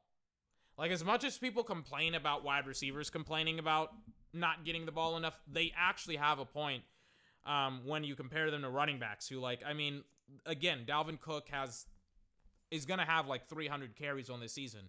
Wide receivers may or may not get that in 3 to 4 seasons. 300 like attempts, by the way. But we'll see. Um, continuing forward, blah blah blah. Sunday's loss to the Tampa Bay Buccaneers may have been the game that validates Diggs' main point. Minnesota came out defiant against the Bucs' top-ranked run defense and made sure Dalvin Cook became the first running back to top 70 yards against Tampa Bay this season. In fact, Cook wound up with 102 yards, which means the Vikings' initial game plan worked perfectly. Such an approach will work well when the Vikings are playing bad teams. Okay. When Cook has gone over 100 yards against a sub 500 team this season, the Vikings have gone th- uh, 3 and 1. The only loss, by the way, to the Dallas Cowboys. I think, yep, to the Cowboys. This is what Zimmer would probably write on, on his grease board to defend his uh, to defend this approach. But when the Vikings have played a team over 500, the Vikings have gone 1 and 2 when Cook has gone over 100 yards. If the goal is to produce as much on the ground as possible, why have the Vikings barely inched above 500 when Cook has done his job? Better yet, why have the Vikings not performed better against playoff teams when Cook has turned in a spectacular performance? It goes back to Diggs' original point. The passing game isn't something that Diggs wants to use to get personal stats. Instead, he believes it was the best chance for the Vikings to win football games. Thank you to whoever wrote this article. Who wrote this article? Like, it took him a long time. Chris Schad, I think that's what his name is, finally got to the point. Finally. It's like, thank you. He gets it. Chris Schad gets it. Here we go. The passing game isn't something that Diggs wants, blah, blah, blah, blah, blah, to win. Uh, uh, instead, he believes it was the best chance for the Vikings to win football games. They have plenty of weapons available, and even swapping out Diggs for Jefferson, Kirk Cousins has averaged 8.2 yards per attempt in 2020, the fourth best marked uh, mark behind Deshaun Watson, Patrick Mahomes, and yes, my guy, Rayne Dakota Prescott, aka Dak Prescott. By comparison, the Vikings have been blessed with Cook's five yards per carry this season, but that ranks seven, seventh, excuse me, in the league. If you're not good at math, this also means that they have averaged over three more yards per play when they throw the ball. But the efficient passing numbers haven't led to less conservative approach, to a less conservative approach, excuse me, with the Vikings hell bent on establishing the run. Gary Kubiak ordered a slow, methodical drive with, um, excuse me, drive um, down 17 points in the second half. Needs an editor, whoever wrote this article. They took nearly nine minutes off the clock and inadvertently helped close out the game. There are other factors, such as a relentless pass rush that pounded Cousins into the turf, but the Vikings shot themselves in the foot by being so determined to run the ball, and it wound up costing them. Uh, it, it, kind of goes on um, what I was talking about last night with the Chargers versus the Raiders, where the Raiders were taking forever. They took 10 minutes to score um, a touchdown in the fourth quarter. And it's like, yeah, it would have made like like like it took them not even in the fourth quarter, it took them 10 minutes. It was at the start, I think, of the fourth.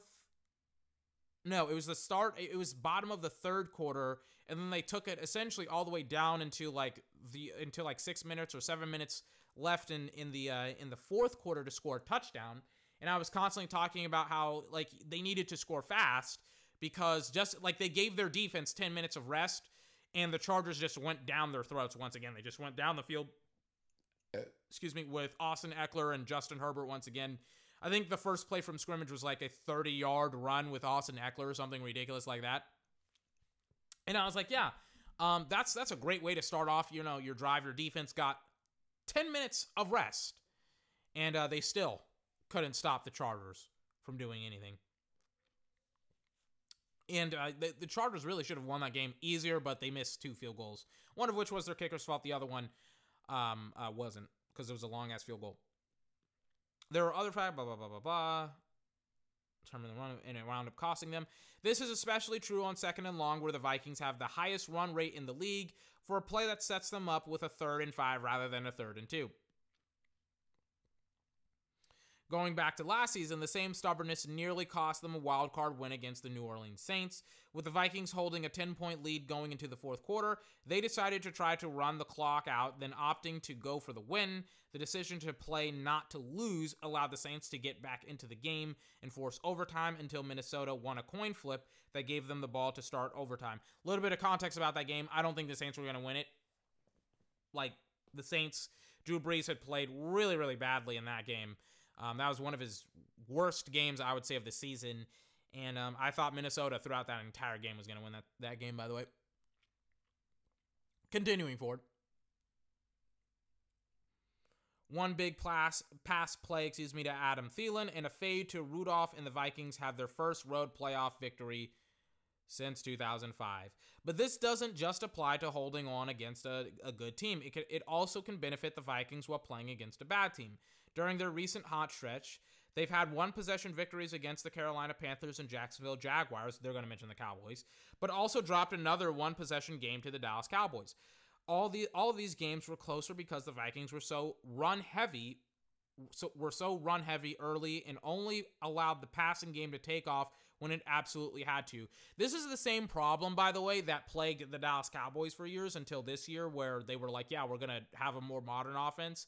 And what we're going to do is we're going to try and run the ball and assert our dominance over teams in the first half. And in the second half if we need you know to to pass the ball we will instead of opening up with the pass which gives you more yards which also gives you more touchdowns which is essentially the way that offenses should be playing but coaches and teams are still stubborn and they're like yeah we're not going to do that. We're just going to continuously run the ball. And whoever wrote this article uh I, I forgot his name already uh absolutely right and hits the nail on the fucking head in the uh, in the sense of you know this team if they're going to be going up against bad teams they kind of need to get leads early and then they can run the football and then they can burn out more clock.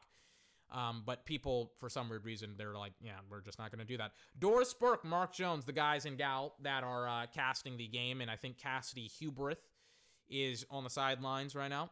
I like this broadcast for celtics versus um, nets.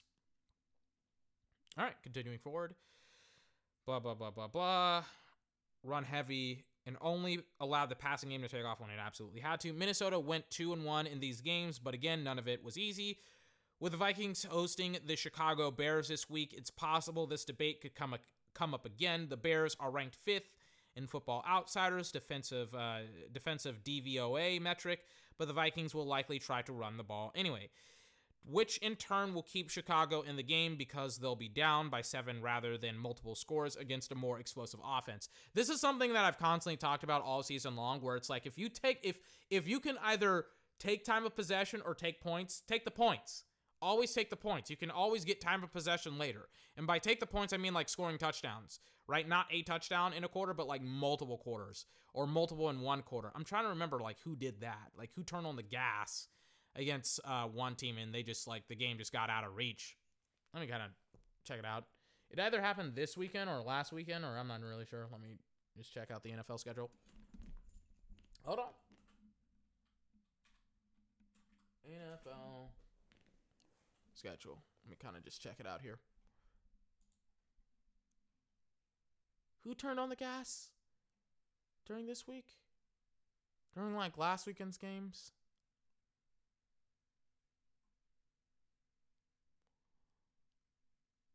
I'm not really sure. I don't know.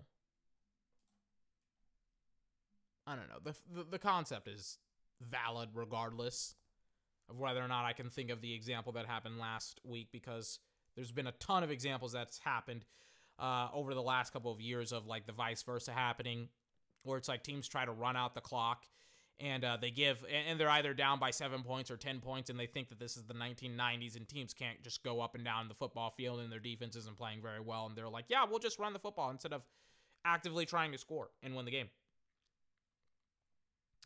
Continuing forward with the article this is a key reason why the Bills have enjoyed a 10 and 3 record after giving Diggs the keys to the offense, and the Vikings are fighting for a playoff spot at 6 and 7. Should the Vikings opt to start using their passing offense more, it should help them because uh, become more effective elsewhere. Unfortunately, that's about as likely as Zimmer and Diggs getting coffee in the near future. Well, uh, Chris Schad, who wrote the article, absolutely right on this.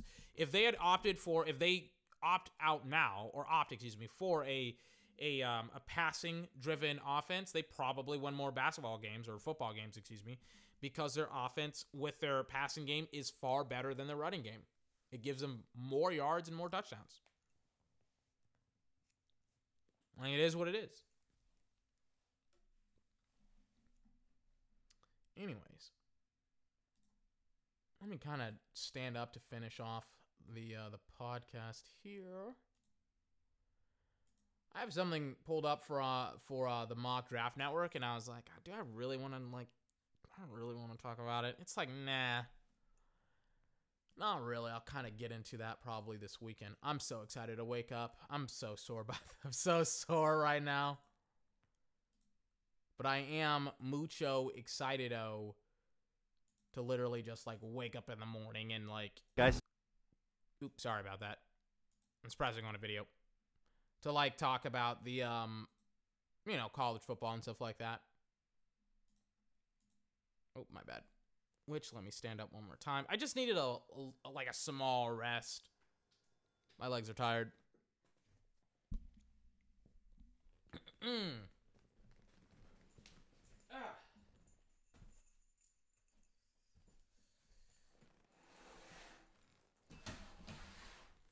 all right as I stand up and move my chair back. So this weekend we got a lot of college football to to cast, to look at, and talk about. A lot of college football. Let me unplug my computer first. Hold on.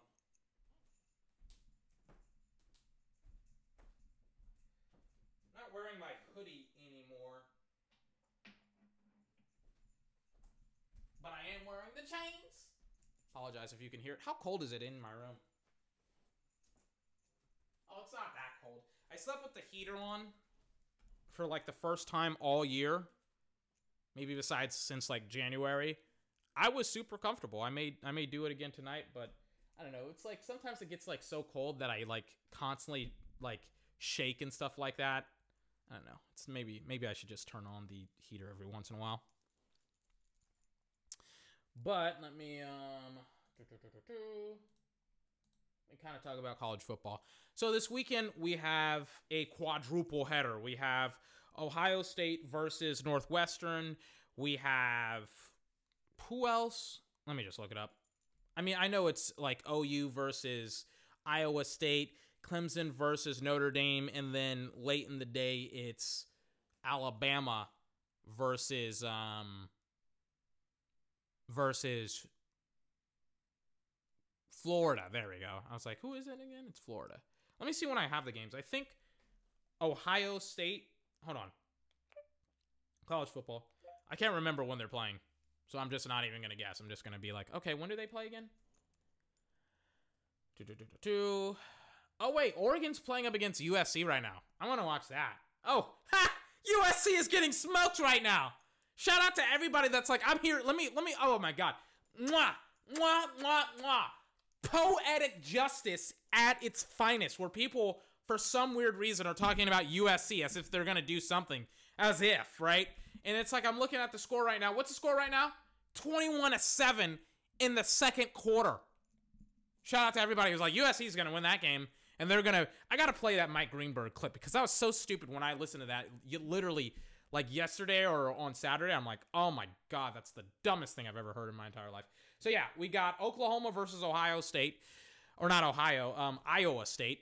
Ohio and Iowa are very very uh, similar sounding. You got Northwestern versus Ohio State. Those two games are happening at noon. Oh, I can't wait to see Spencer Rattler do his thing. And then we got Oklahoma versus Ohio, uh, Iowa State. What we're probably gonna do, probably gonna do is we're probably gonna start off watching Ohio State. I've already guaranteed I'm probably gonna watch it until halftime because essentially Justin Fields is just gonna light up Northwestern, and then we'll either transition over to Ohio, to Oklahoma University versus Iowa State, or we're just going to finish off the podcast with Ohio State if the game goes on for too long, which it probably won't. It's college football. Then at like four, we got Clemson versus Notre Dame. And then when is it at like seven, eight o'clock? Eight o'clock, we'll get the SEC championship, Alabama versus Florida. I can't wait, but first I gotta I gotta watch I gotta watch Oregon. I'm clicking off of the uh, the Nets versus the Celtics, even though the game is still going on, and even though KD and Kyrie are still kind of doing their thing. What's the uh, what are they? I, I remember it was like by 20. I'm trying to remember how much they were winning by. Is it still by 20? Again, preseason games don't matter. Yeah, I mean it's almost by 20. It's 69 uh, to 56. Now it's 72 to 56 after Kyrie Irving, I think hit. No, it was KD that hit a big shot. Anyways, so this weekend, big weekend for college football. I can't wait. Get ready. I can't wait. The reason why I can't wait is because all of my top guys are going to be playing in the next couple of literally in like a little bit over 12 hours. I cannot wait. I got steak in the fridge. That's to be my brekkie. It's to be my brekkie. I'm to go out. I'm to get something to eat. Maybe some pizza. Maybe some pizza. Maybe a little bit. When is Domino's open? I really love Domino's. When is Domino's open? Da. Domino's. When is Domino's open? When do they open? They're telling me that they close at 12 a.m. I'm like, when do they when do you open? What's the Domino's Domino's open? Or just hours? Oh, it's 10 a.m. Oh, that's like literally two hours before the game gets going on. Oh, I'm I'm very very lucky. Ooh boy, ooh doggy. I can't wait. Mm. As I take a swig of my water, let me pull up that Mike Greenberg quote where he's like, um, you know, I'm hearing a lot of stuff out of USC. It's like, who's telling you this shit? Because they don't know what they're fucking talking about. Hold on. Let me pull up the clip here. also, let me also pull up um what is it? Death to Mumble Rap. I saw this on Anthony Fantano's YouTube channel today. I was like, I gotta watch this shit.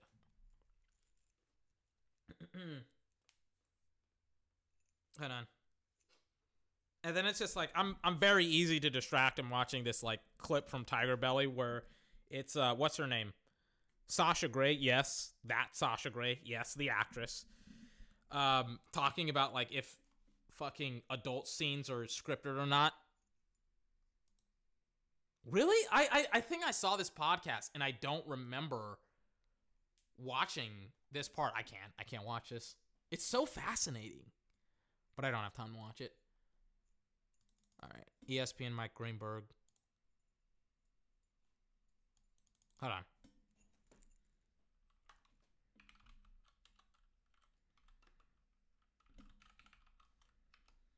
All right, this guy is kind of annoying. Uh,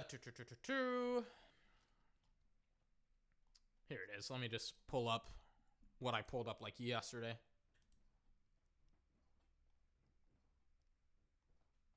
Where is it? Here it is.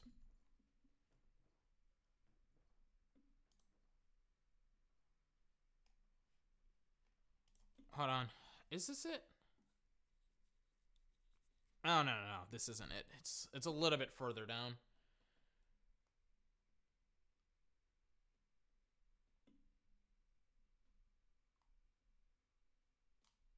Yeah, here it is. Hold on. He's Because he's rooting for point- chaos.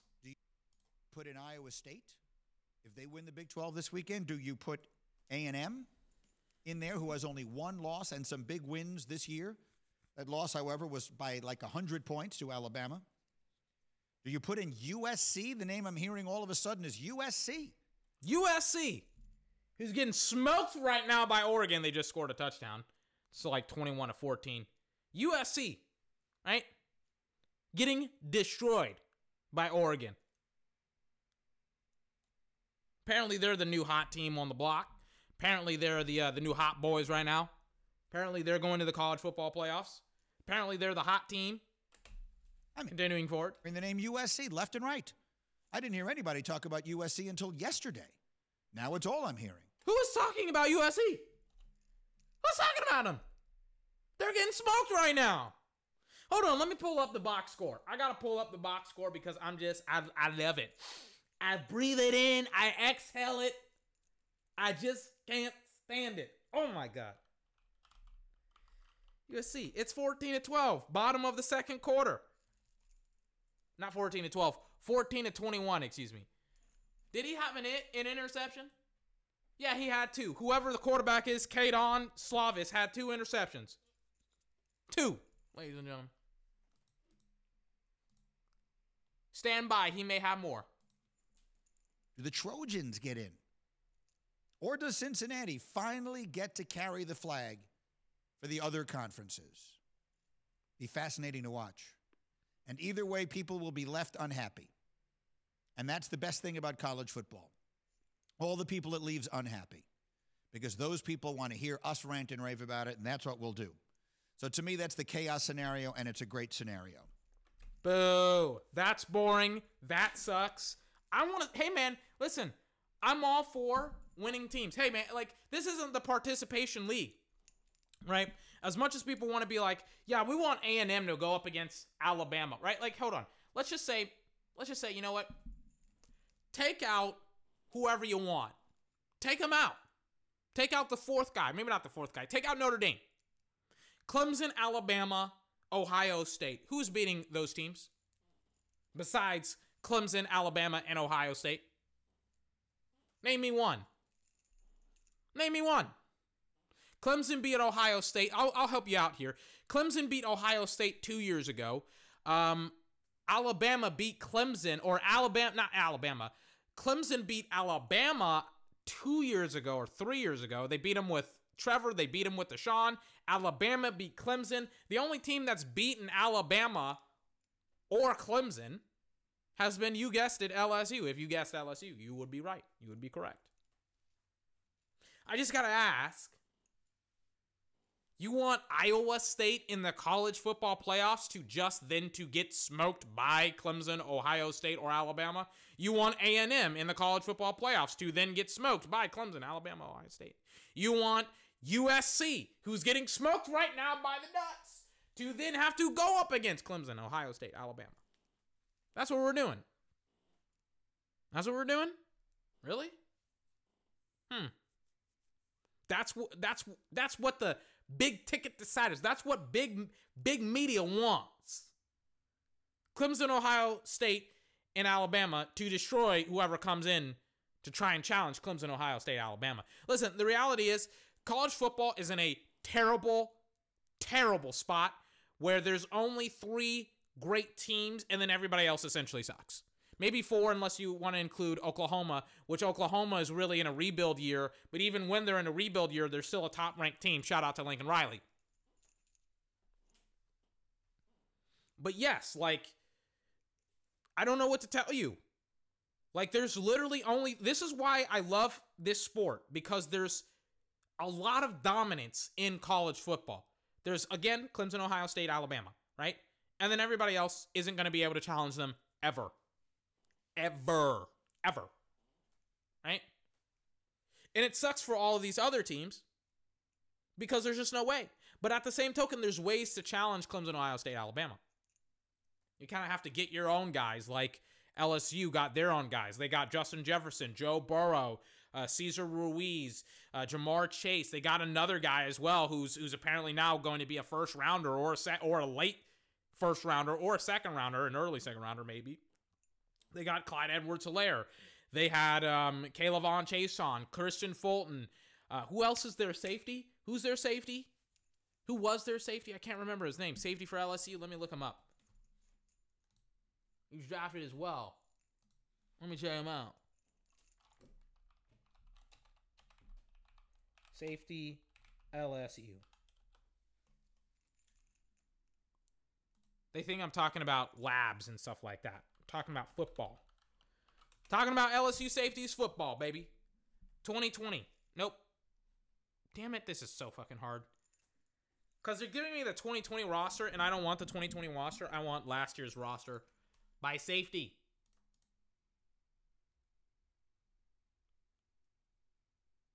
And here we go. I think this is what I want. And then not by jersey. I don't want the jerseys. I want position. LSU's website has, I mean, they're just so fantastic. Their website,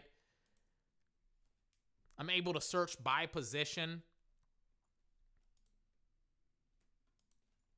Oh my God. Apparently, Cesar Ruiz wasn't. It was Lloyd Cushenberry who was the center. My bad. Then who was your star safety? That Grant Delpit. There we go.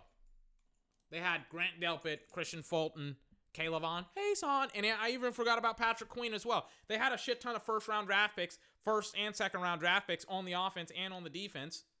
They're awesome, right? Once in a lifetime, you know, situation, once in a lifetime, you know, team. They were awesome. They took full advantage of it. They beat Alabama. I don't get it, man. It's like what like you can't just fucking beat Alabama and Clemson with fucking cupcakes and noodles. You got to have some beef. got to have some real beef. So, you know, get some players, man. How hard is it to recruit? It shouldn't be this hard, right? Lincoln Riley got that guy, Spencer Rattler, and Spencer Rattler was in that high school TV show. What was it called? What was it called? Hold on.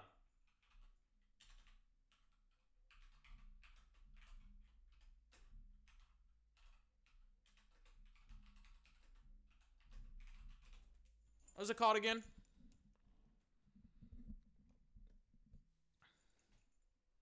I don't know what the fuck it was called.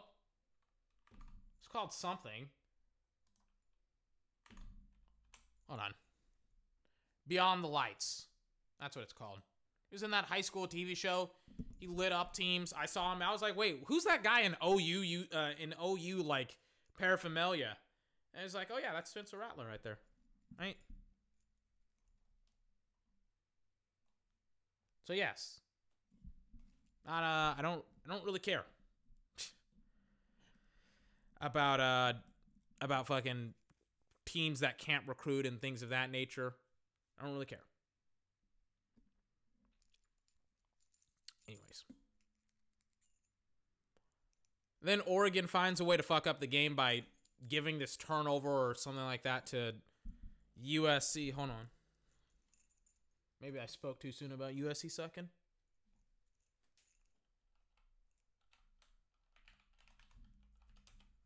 Did he throw an interception? He looked like they panned to him like he did. Yeah, he did. Fuck. It's like inside, by the way. Oregon territory with like 22 seconds left in the uh, the second quarter, so they're probably gonna get a field goal. Yeah. Yep. Right now, it's official that now Oregon has more turnovers this season than they did last season. Keep in mind, Joe Burrow was also on this football team, so he kind of takes a little bit of blame into that. I don't know the you know the breakdown of who and what turned the ball over a lot, but you know he probably did as well. Ooh, that's a really really great PBU by number fifteen, B Williams.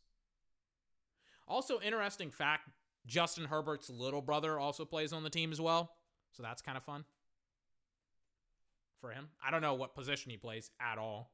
And by on the team, I mean on Oregon. And also, interesting fact about Justin Herbert apparently, he lived like 10 to 15 or maybe 20 minutes away from the University of Oregon.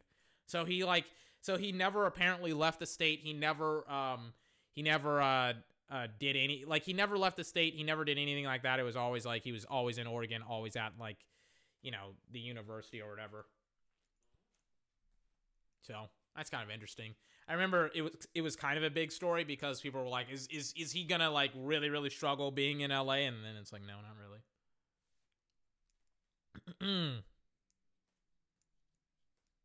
so yeah, we'll see. We'll see what happens with Justin Herbert and the Oregon Ducks. So the interesting thing about this weekend, you have all those championship games: Big Ten, Pac-12, Big 12 uh, ACC and SEC. You have all these uh, big, and, and then you have the Mountain West, but nobody really cares. Uh, but you have all those big schools, well, not big schools, but all those uh, championship games going on this weekend. I kind of wrote down some players that I got my eye on, kind of as like a, you know, not necessarily for evaluation on them, because most of them are Alabama players, Clemson players, Ohio State players, things of that nature. They're all first round draft picks. I'm more, when it comes to the draft, a little bit of context. I'm way more concerned and informed with how the first and second rounds go, and even the third rounds for um in in, in a lot of okay that is pass interference. Unlike the USC guy too, you have the USC wide receiver was playing DB and they called D, pass interference on the Oregon Duck wide receiver or not. Or, I'm like on the Oregon Duck wide receiver. That's the DB. The wide receiver was playing freaking fucking uh what is it? What is it? Uh fucking defense. He's an offensive player by the way. Anyways, um I wrote down all of these names because I'm way more concerned um with the first and second round of the draft than I am with like the third, fourth, fifth, sixth, and seventh rounds because more likely than not, you're not gonna find starters. You're not really gonna find impact players in the like really in the third rounder. You probably should find a starter, but even then, it's like like it, starter slash good rotational, great, good to great rotational players, kind of the expectation. You know, and some of these names aren't necessarily like this player is ranked here. I, I really don't do rankings all I know is like this player is really good, this player isn't really good. I'm not really into rankings. I think rankings can be and are a bit arbitrary and can be kind of just overblown and for the most part kind of useless. So, where I got it? I got my journal here. Got my journal. Opening it up. Players I got, and I did not number it, and I'm pretty damn good at numbering my pages. Let me just number it really, really quickly.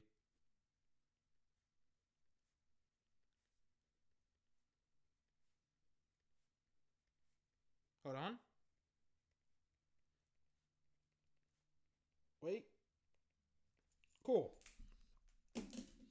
So I got 13 players that I got my eye on tomorrow. Most of them are ACC, SEC, Big Ten players and kind of check it out. So, and these are all guys that, that I think are going to the draft, or not going to, but are are more likely than not going to be in the draft uh, next year. You got DeVonta Smith, Mac Jones, Kyle Trask, Justin Fields, Trevor Lawrence, Ja'Marr Chase, Patrick Surtain, Caleb Farley, who's not necessarily he's not he's not like he's not playing tomorrow, but still he's one of the best players. Uh, Jaylen Waddle may or may not be playing. I'm pretty sure he isn't. Trey Lance isn't going to be playing. Zach Wilson, Najee Harris, Austin Etienne as well. Again, some of those players aren't playing tomorrow. Some of them are. But yes, like I do think that some of those players that I just mentioned and listed off are some of the most fucking important players uh, in next year's draft. Hold on, let me um let me put on my my blanket here. This is USC, 1000% because I already saw the palm trees. You want to know the thing that sucks about not going to a school like USC and going to other schools that aren't necessary that don't that don't necessarily have the campuses like USC, bro? Like, man, their campus is so awesome.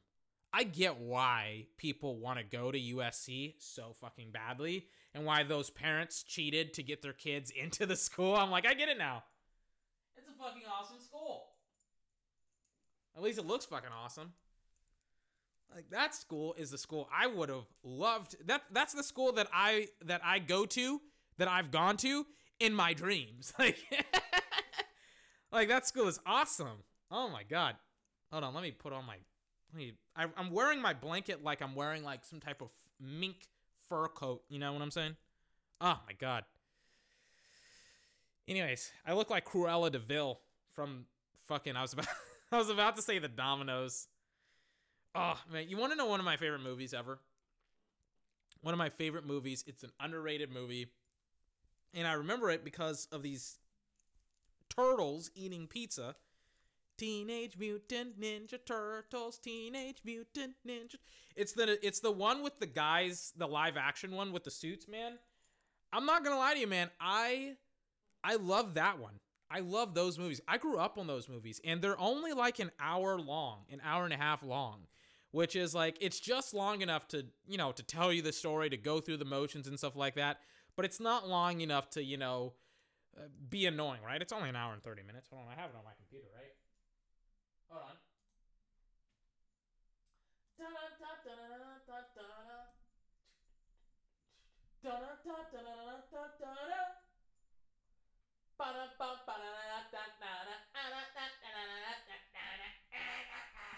All right, I'm done. Hold on. Um, here it is. Yeah, it's only an hour and thirty three minutes long. And the thing about it is, they they fucking ruined the series with the third one. They fucking ruined it because it went from like you know really really grounded stuff to then to them to then they fucking like time travel in the third one. It's like, bro, like New York. They are from New York. Why are they time traveling? They don't need to time travel. You ruined it. You ruined Teenage Mutant Ninja Turtles. Heroes in a Half Shell, Turtle Power. And then they had um hold on. If you're from the 90s, you know. You know this song. If you watch this movie. You should even know what I'm about to play you, by the way. Hold on. I gotta type it in.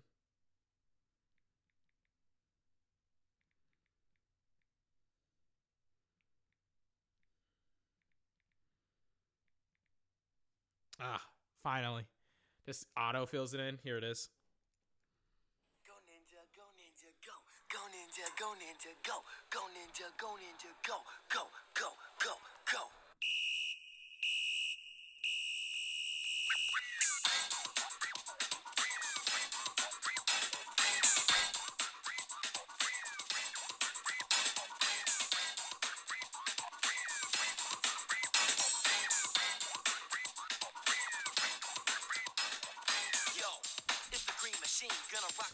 If you're from the 90s, you know this.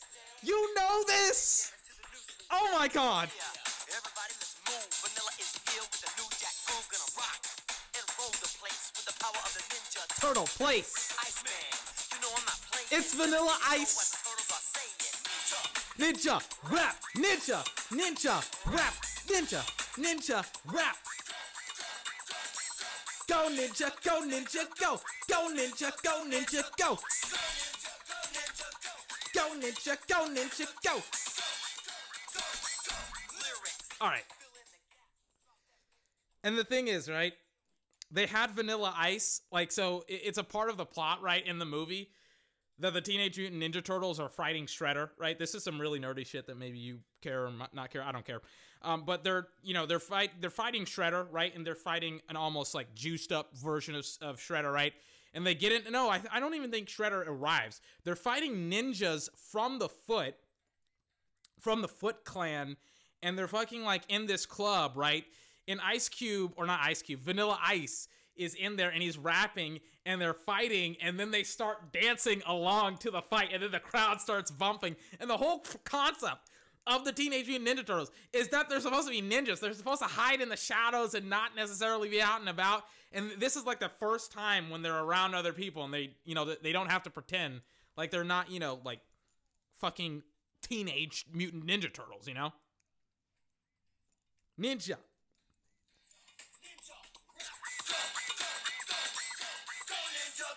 Ninja, go. Go ninja, go ninja, go. Go ninja, go ninja, go. Go ninja, go ninja, go. Go, go, go, go, go, go, go, go, ninja. You want to know one of my favorite movies in like the last couple of years that I think super underrated that had like a lot of love and a lot of fucking heart in it? Probably the fucking Power Rangers movie. I love that movie. I love it. I just like hate I hate a couple of things about it. I hate a couple of fucking things. I hate that movie. I hate like how um how it first and foremost that it's 2 hours long. Jesus Christ. Cut it. But then I also hate everything about how they look. I have no idea why that. I have no idea why. I mean, it's Hollywood, so of course they they they fucking Hollywood eyes everything up. But I hate how they look. I hate how Zordon looks. Um, I hate everything about Zordon. And and by the way, Krispy Kreme, big shout out to them because they fu- uh, essentially funded the movie. I also fucking um, what else do I hate about the movie? Um, uh, fucking the Zords and how the Zords look and how they fucking form the the Megazord and the Megazord fucking sucked and things of that nature. It looked terrible. Oh my god, I can't even tell that it's the Megazord. And then they had Gold Bar or Golding or whatever his fucking name is. He looks fucking terrible. Like beyond that, I loved everything about the movie. I loved how I loved how like they they genuinely spent time building up the um the characters in the movie. I loved how essentially it was Breakfast Club, but with Power Rangers. I loved that every kid kind of had their own story and things of that nature. I loved I loved a lot about this movie. There's a lot to love about this movie, and they kind of get some stuff right. They get some other stuff like completely incorrect and things of that nature. But I mean, I love the I love the movie. I love the movie. It's just like I can't fucking watch it when they're in the Zords and stuff like that. And it's like something basic and simple as like the the fucking Zord. It, like the cool thing about it as a kid was like it was it was super detailed, but also not really that detailed. And it's like they have fucking like what the fuck. And then on top of that, maybe it's me, but when I was uh, like, it's super fucking slow too. Like it, it's it, it like to me, it's got to be a little bit faster than this, you know. A little bit faster than this. But I loved how they expanded on the universe's lore. I loved how they um they had the Breakfast Club fucking kids. I love all that shit about the, I love all that nerdy shit about the kids or not the kids the um the movie and stuff like that. A little side note: the Red Power Ranger was um the older brother of the redheaded girl in Stranger Things. I used to literally call him just Red Power Ranger. He's a, like it's he was also a great actor because of how fucking he can go from being like the Red Power Ranger to just a complete asshole dirtbag, you know. It's awesome. He's an he's an awesome actor. I hope he gets more roles. As I put on my my my my fucking blanket again. Gucci flip flops, hot fuck it, Hit your bitch in my socks. All right, what else do I got for you today? Talked about college football. Talked about Mark Jackson and I don't know the NBA and all that good stuff. What else do I got to talk about here today? Not sure. So in the podcast, I'll go ahead and give you my game day predictions and get up and get on out of here. We got seven games this weekend. Get buckled in, get fully buckled in, get suited and booted. Got ourselves a lot of great podcasts coming up for you literally in about a day or two. Technically, two days. We got seven coming up. So get ready. Absolutely packed weekend. Absolutely packed. Um, what else I got? Oh yeah, game day predictions. it's like I'm going around in circles right now. I kind of want to see a little bit more of Oregon versus um versus USC. I'll put the game on kind of in the background whenever I'm done with the podcast because I want to read Anna Karenina. We'll kind of see. Also watching the highlights for Rutgers versus Nebraska. Don't really, don't really know a lot about Rutgers. A, a guy that looks kind of like CeeDee Lamb just like ran back a touchdown, or not ran back a touchdown, but ran back a punt return, and then they fucked up the highlights or whatever and shit like that, and now Nebraska tied up Rutgers twenty-one to twenty-one all. Then they're showing all of the canceled games as well. Apparently, Coastal Carolina. I feel bad for them because they've they've had an awesome season. They're undefeated. Coastal Carolina. I also I I I feel bad for them, but you know also they fucking get into fights and shit like that, or one of their players gets into fights with fucking Zach Wilson or whatever the BYU quarterback is. Fucking get, gets into fights with him and jumps him with another player as well. It's like all right, all right. Not uh not as big a fan of uh, Coastal Carolina anymore. but um, what else? What else? What else is happening tomorrow? I think that's it. Yeah, I'm gonna. But sorry, I'm gonna watch. Um, what's it called? Not Coastal. What's it called? Fuck. What's it called again? Oh yeah, Oregon versus USC. I'm losing my mind here. Slowly but surely. So let's get into game day predictions. By the way, I like I don't know how the NFL has NFL games this weekend. It's like based upon a broadcasting law, I think in like the 60s or the 40s or the 50s, where it's like the NFL can't broadcast like games on the same day as college football for like competition or whatever for competition regions, which I don't I don't understand that. It's like aren't we living in a meritocracy? I don't get that. Apparently we're not. Hold on, I got a burp. Excuse me. Um, but essentially, like to not interfere with like Friday night football, like high school football and college football, they're like, well, we you can't broadcast games on the weekend if they're broadcasting games on the weekend, which essentially the NFL or not the NFL, but college football is broadcasting football games on the weekend. So very confused on that. But yeah, we got the Buffalo Bills and the Denver Broncos versus the Green Bay Packers and the the Carolina Panthers. Come on, bro. Come on, man.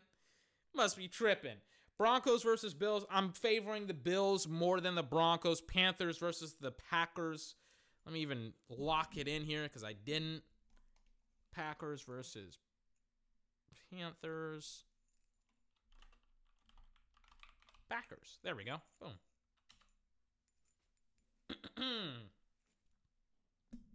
Texans versus Colts. I feel very bad for Deshaun Watson this season because his team fucking sucks. You know how like you know when you're when you like propose to a girl, you marry a girl, you think she's sane, you think that you think she's normal, you think she's you know not gonna change completely when you marry her and stuff like that. And then she fucking like loses her mind. She starts doing heroin. She starts. She's a drug uh, addict. And then she fucking goes out and sleeps with like 12 other guys, and you're just like, what the fuck is going on in my life right now? That's Deshaun Watson with the Houston Texans.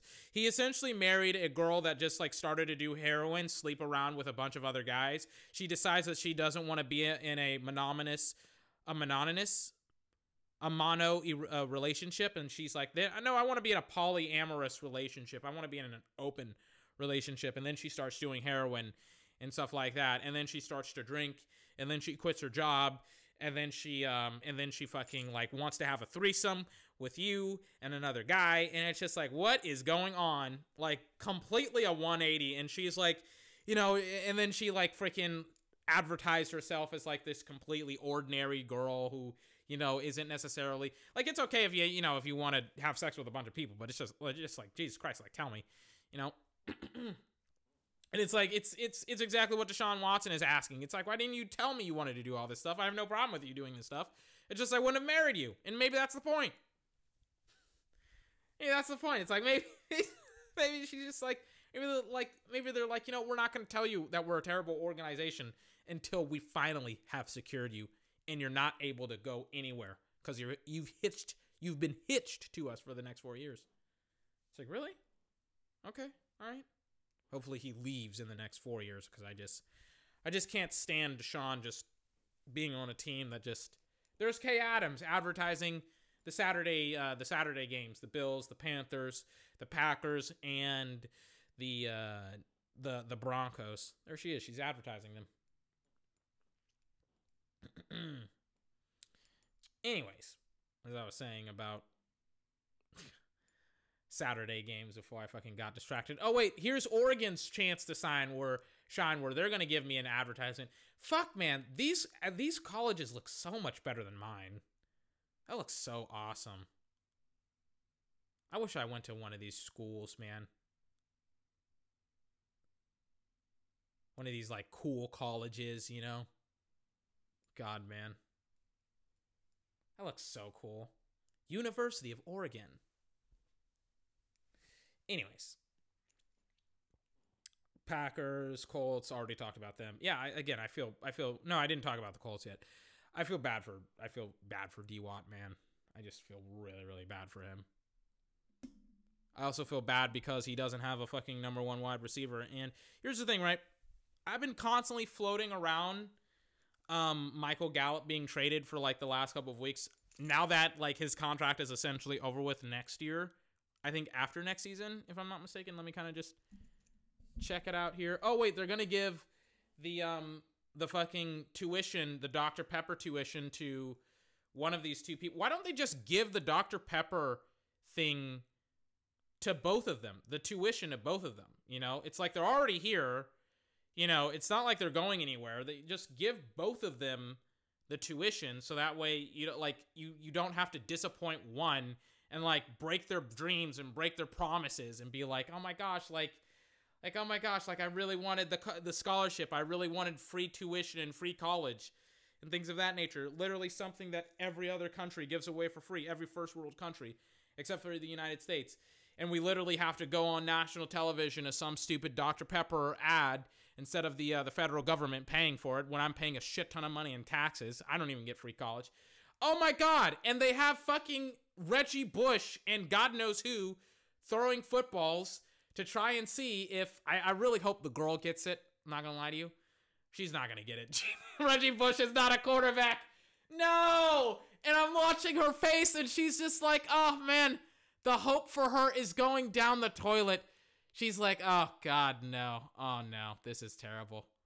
Reggie, why? This isn't fair. I don't know what position the other guy is playing, but Reggie Bush is not a quarterback. Reggie is, and by the way, Reggie is just going through it like he's just fucking. Why is Reggie Bush throwing these footballs so fucking hard, man? Jesus fucking Christ. It's like throwing them like he's trying to throw them through a fucking battleship. It's like, Reggie, what the fuck was that? She's like, oh man, I'm so disappointed in Reggie. She still has a smile on her face and she's still like clapping it up for him too.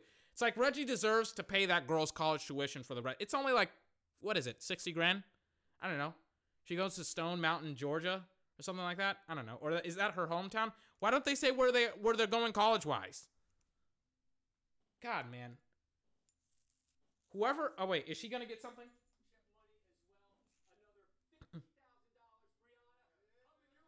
Oh no, never mind. She gets 50k. Never mind.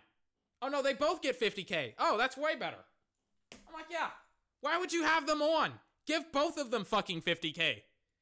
It's like Dr. Pepper, you're a billion dollar organization with million dollar athletes or former athletes or people who are getting getting paid millions of dollars. Both of you suckers should be able to provide the checks. Come on. Anyways, it's like how much money are you getting from Dr. Pepper? Goodness gracious. At least you can do is help them out a little bit. And they're showing off the other people that are doing. Oh, oh, they would have the other. They would have the students do. I've never. I've. I remember seeing this by the way. So they're having like the students do the um the Dr Pepper thing, and then they get the the thing, or they get the scholarship or whatever. Okay. Anyways, oh yeah, let me look up Michael Gallup. Michael Gallup is going to be a very interesting. Fuck. He's going to be an, a very interesting piece this offseason because I think he's going to get traded. And unlike uh, most of their other players, I think he he could have a market. Um, depending on like like just the Dallas Cowboys, they only have to say, well, Gallup is um Gallup doesn't have Dak. That's why. Let me look at his contract via over the cap. Dot com. Blah blah blah blah blah. No, I don't want to go on sport track. I want to go on over the cap. It's weird how like I got it. I typed in over the cap and okay, so he's a free agency not ne- after so he's he's a free agency after um not next year's season, but after that. He's a free agent in 2022. So you can essentially trade him before next season and get a draft pick for him and be like, "Cool, you guys want Michael Gallup? Here you go." Uh, I remember shout out to Big Jeff Kavanaugh. You can trade him away to, for example, the um the Kansas City Chiefs for like a safety or whatever, whether it's Juan Thornhill or Tyrann Mathieu, whichever one you want to do, you can. In my opinion, I would trade him to a team that needs a wide receiver, and even though they quote unquote need a wide receiver, they don't need a wide receiver. I would trade him to a team that needs a wide receiver that also has a high draft pick and just get him off your books because you kind of just you you really need like you know picks. You don't necessarily need you know players. You would love to have obviously Tyrann Mathieu, but are you honestly going to get him? Probably not. And then on top of that, uh, the reality is when it comes to uh, when it comes to you know contracts and things of that nature, it's like I don't know, I don't know. It's like you're like when it comes to contracts this offseason, what I'm trying to say is you don't necessarily have to have the cap space to um to kind of like take on more contracts. The only thing that you can essentially do is sign Dak Prescott and maybe sign some of your um your your draft picks as well. That's kind of what you can do. You know, we'll see. As we kind of go back to USC versus Oregon, watching them go out there and do their thing. Yeah, I feel bad for D Watt. The reason why I bring up Michael Gallup is that, um, let's say, uh, it kind of depends on like, like I think, I, I think the pay like there's so many teams that need a wide receiver. The Ravens, the Patriots, the um, the Packers as well. Like you can pair Michael Gallup with Davante Adams, and you can trade maybe like a second rounder. I don't know. You can. I think Darnell Savage is with the Packers, so maybe you can trade him away. Maybe not. We'll see. Well, it may may also depend on how good Darnell Savage is. But I would just trade a pick instead of a player for Michael Gallup. You could trade away Michael Gallup to the Packers, to the Patriots, to the Ravens, because they also need a wide receiver. Also the Browns as well. Who else needs a wide receiver like majorly so and is actually a good team as well? Obviously, every single team within the NFC East. It's ironic that every, like literally Dallas has three of the best wide receivers in the division, and they're they're all on the same team. Oh my god. but um yeah, like there's there's some teams that need wide receivers and then there's other teams that uh, that don't, specifically the Cowboys. So trade away Michael Gallup this offseason. Need him. You need picks. Get some fucking help. We'll see what happens. Anyways, what else do I got going on here? They also should have traded away Aldon Smith. To be honest with you, they also should have done that as well.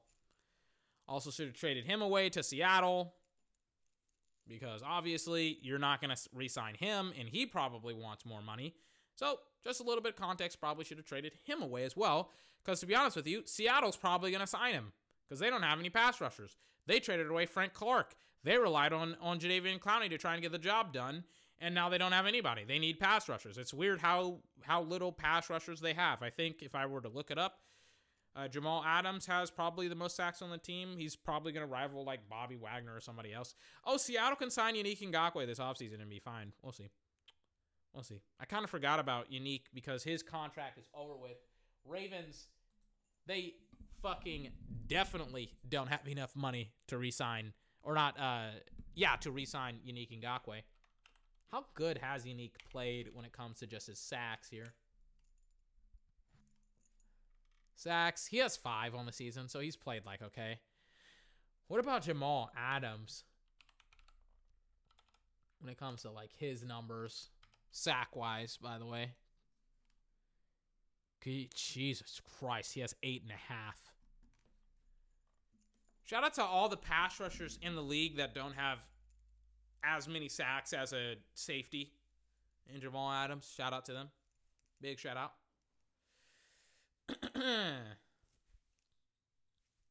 Anyways. Yeah, I feel bad for Deshaun. I feel bad for the Texans. They're going to go down hard tomorrow to the Colts. Uh, they fucking got obliterated by the Bears, and the Bears suck.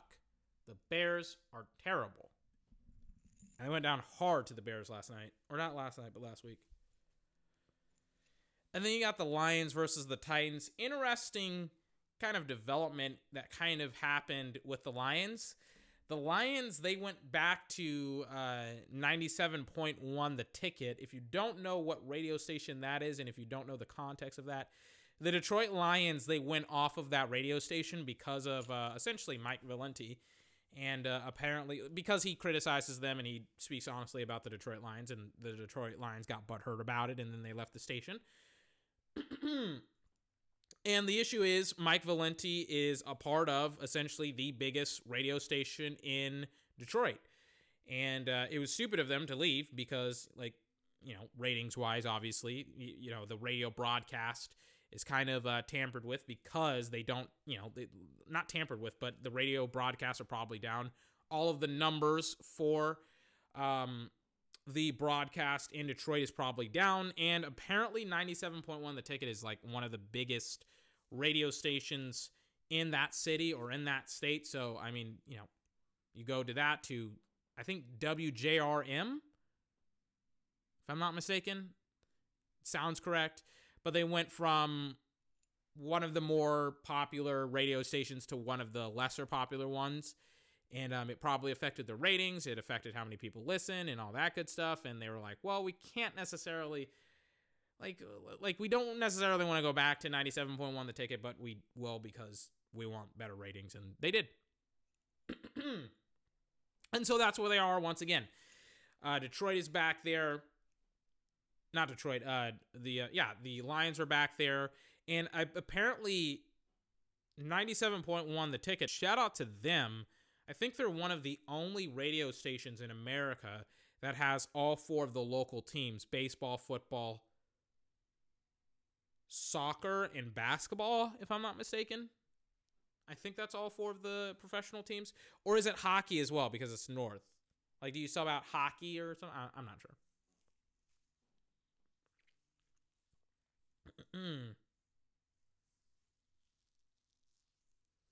Anyways, um, shout out to shout out to 97.1 getting uh getting that job back, and shout out to fucking the Lions for stop being stop being such a pussy, you know.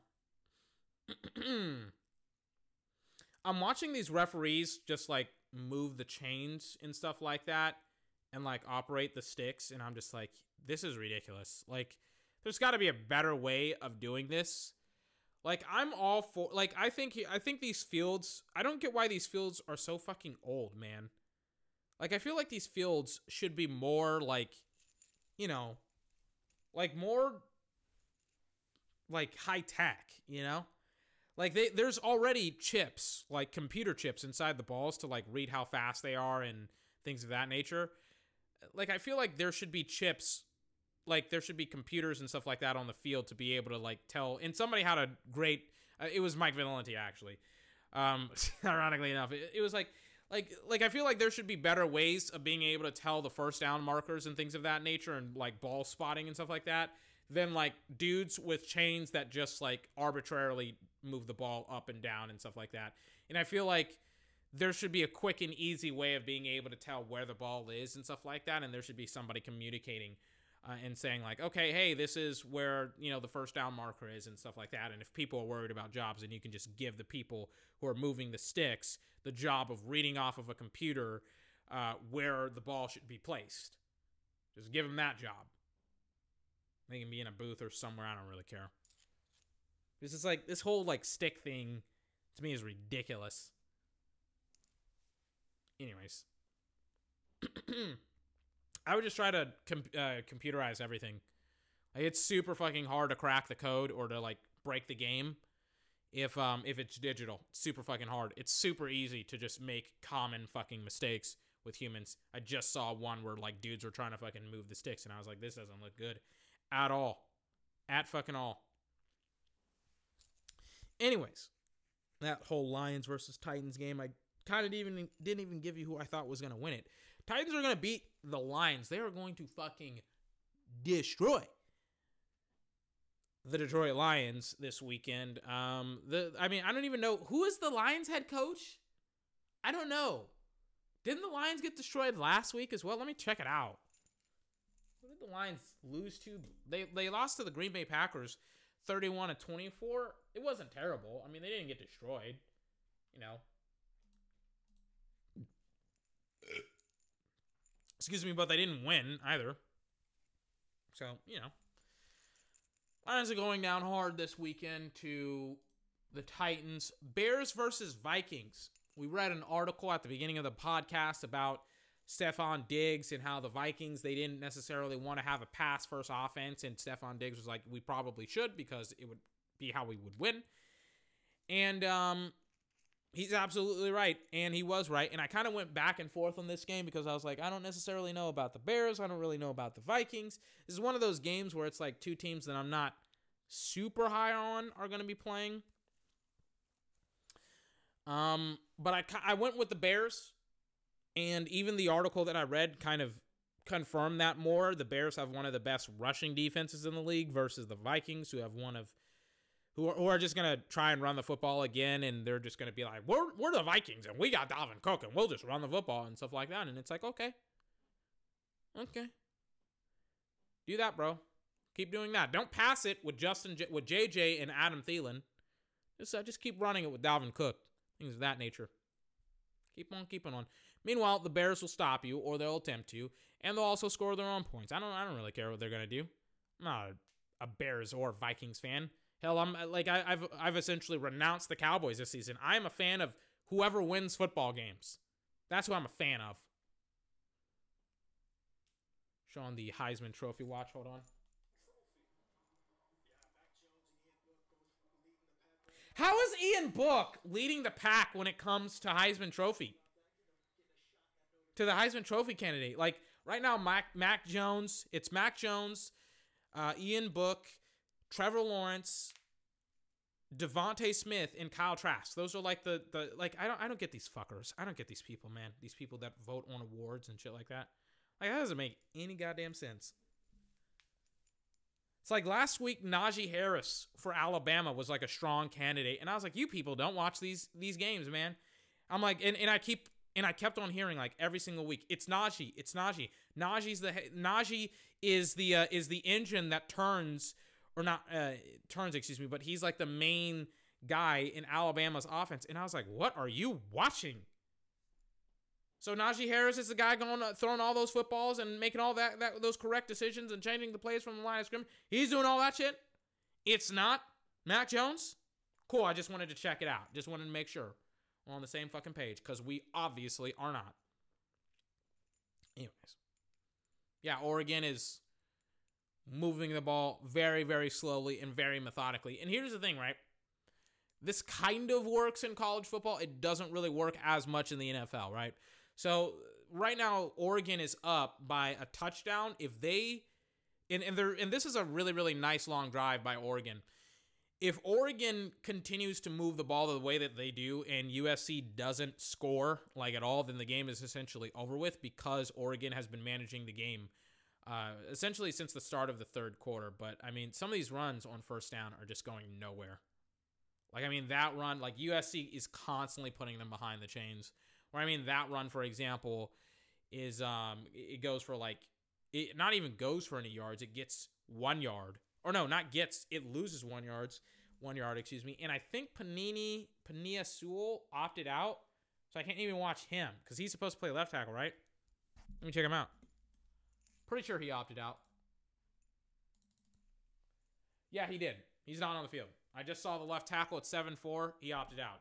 Fucking sucks because I wanted, like, I wanted to see J- uh, Gregory Rousseau play. I wanted to see Penei Sewell play. I wanted to see Ja'Marr Chase play. I wanted to see fucking Micah play. But um, they all opted out, which is, you know, their business. They can opt out if they want to. It just sucks that I can't see them play because they all would have been fucking fantastic this year. So interested in seeing them play this year, but they can't. Or not, they can't. They just decided not to. And, um, you know, it's probably going to benefit them draft stock wise. Uh, Chuba Hubbard, interesting development about him. He opted out as well. Chuba Hubbard or Hubert, whatever his name is. He opted out. Interesting development about him. He is going to fall. He is going to fall this year. The reason why he is going to fall this year is because he. Okay, I'm watching. Oh gosh, who was number three? That was an awesome screenplay set up by Oregon. It was fantastic. Um, it was a fantastic drive by, not fantastic drive, excuse me. That was a fantastic execution of that screenplay by number three. Just got out there and just, I mean, he fucking made some plays. Like broke two tackles, and then he gets tackled at pretty much the one. That was an awesome play by him. Anyways, Chuba Hubert is a perfect example of somebody who was supposed to have a really, really fucking big season this year and was supposed to be like one of the best running backs in all of college. And um, he goes from like having 2,000 yards, not 2,000 all purpose yards, keep in mind you, 2,000 rushing yards, just like on the ground, hand off, hand off, hand off, to now having uh, 625. And by the way, going from 21 touchdowns to now five. So his stock, it's going to plummet. Whereas a guy like Ja'Marr Chase, his stock probably, like, he probably wouldn't have been as high. He would probably wouldn't have been higher than Ja'Marr Chase because the quarterback situation at LSU is in flux. Uh, granted, like, he's still an awesome wide receiver, but he doesn't have Joe Burrow throwing him the football. oh, almost a end zone interception because of a deflected ball by uh, USC. That would have been terrible. It's like 21 to 14. Oregon is driving once again. But anyways, like Chuba uh, Hubbard or Hubert, he, like he he may have been a first round draft pick. He may be a second or a third round uh, draft pick, depending on how people evaluate. Him, excuse me, him this year versus him last year. Like for example, everybody was talking about Jordan Love and things of that nature and him being a great quarterback, but he had a bad year last year because he didn't have any of his players. And it's like, well, you got to, you kind of have to take that t- into account because it's like, yeah, he didn't have any players in college and he had a bad year. But it's like, bro, think about like if he goes to a bad fucking football team and he doesn't have any players. And then Oregon scores another touchdown after taking like a nice crisp like six to seven minutes on that drive, just scoring and matriculating the ball down the football field. And yeah, this is what you're supposed to do, man. Like um, if you're gonna play that ball, like that that game management style of play and things of that nature, you actually have to be able to score touchdowns, not field goals. So now it's a two point, uh, two possession game where USC has to score fucking two touchdowns instead of one, and um, they're gonna have to go down the field fast because if they take their sweet ass time and if they burn out the entire third quarter, then they'll just you know they just won't have any fucking time to play because right now Oregon's offense is destroying them defensively. So go down the fucking field, score fast. Probably watch their next series because I'm, you know, I'm still podcasting and stuff like that. Let me, let me fucking um, what is it?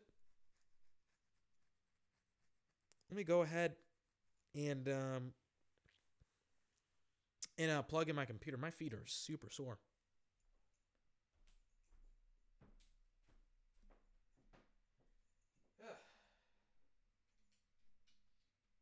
Not my feet, my legs. I need to lie down here. All right, talked about Chuba. We'll see how he tests. I'm really excited to see the combine now because I, I'm not going into the combine like completely and utterly blind like I did last year. That was god awful that I did that. That I like had no idea what any of the players were going to test, except for um I knew like some of the players, but I didn't like watch them as thoroughly as I did this season. But I was still fucking like the thing about it is, right? And this just like shows you just how like easy it is to do this for a living, right? I didn't know, I didn't watch, I, watched very little college football last year.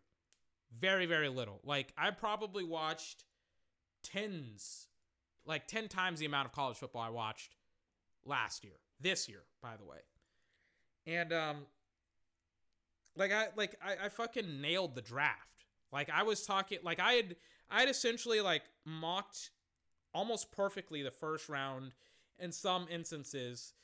And um I was like I was perfectly fine. Like there's resources that you can use to get pretty good like perspectives on players and stuff like that. because as much as people would just want to say like watch the tape and watch the games, it's actually kind of hard to get a hold of college tape and stuff like that. Like as weird as that may sound, it actually fucking is, and it's kind of ridiculous. But um, yeah, like like and by it's kind of hard to get a hold of college tape, as in you can't get it unless you know a person, which I don't know any people. So guess what? I'm shit out of luck. I'm gonna use other sources, and I'm gonna use other people to help me um have a better perspective on college football. So, anyways, continuing forward from here. What else do I got? Game wise, talked about the Titans, talked about the Vikings and the Bears. Seahawks versus Washington. Washington right now is on a hot streak. Washington has won two games in their last two weeks. Um, by the way, shout out to the NFCs for finally kind of winning some games here and there. Um, the Eagles beating the Saints, the Giants beating the Seahawks, Washington beating the Steelers, shutting everybody up. And then it's like I was I remember I was watching the NFC North and they are essentially the NFC East. Like it's only the Green Bay Packers that are essentially the only good team in that division. And then it's like 5 and 6, 5 and 6 and then it's like 5 and 6 again or something ridiculous like that. Like let me check the standings. Like the NFC North isn't any better than the NFC East, ironically enough. Like the the oh no, not five and six, six and seven, six and seven, and then five and eight. It's like it's not that much better than the and then obviously the Green Bay Packers are ten and three, but it's not that much better than like the four and nine, four and eight, five and eight, six and seven. It's like both divisions suck. Shut the fuck up. Anyways, what I got outside of the divisions or the or for the football games, excuse me. Let me go back to my notes, my Google notes. Here we go. Uh, Seahawks versus Washington. Got the Seahawks winning it. Some people are going to talk about the passing game and how great of a passing game it is. It is primarily because of the front four and how dominant they are at rushing the passer. Russell Wilson is going to have his hands filled with those guys. However, uh, DK Metcalf should surely help out in that uh, in that department and helping them out when it comes to uh, to winning or not even winning, but just you know beating the uh, beating the guys in the secondary. If Seattle's passing game, what games do I have tomorrow? Hold on, not tomorrow. This weekend. Let me look up the games I got. NFL football. I don't think I have it, but I'm just gonna check. Let me blaze up here.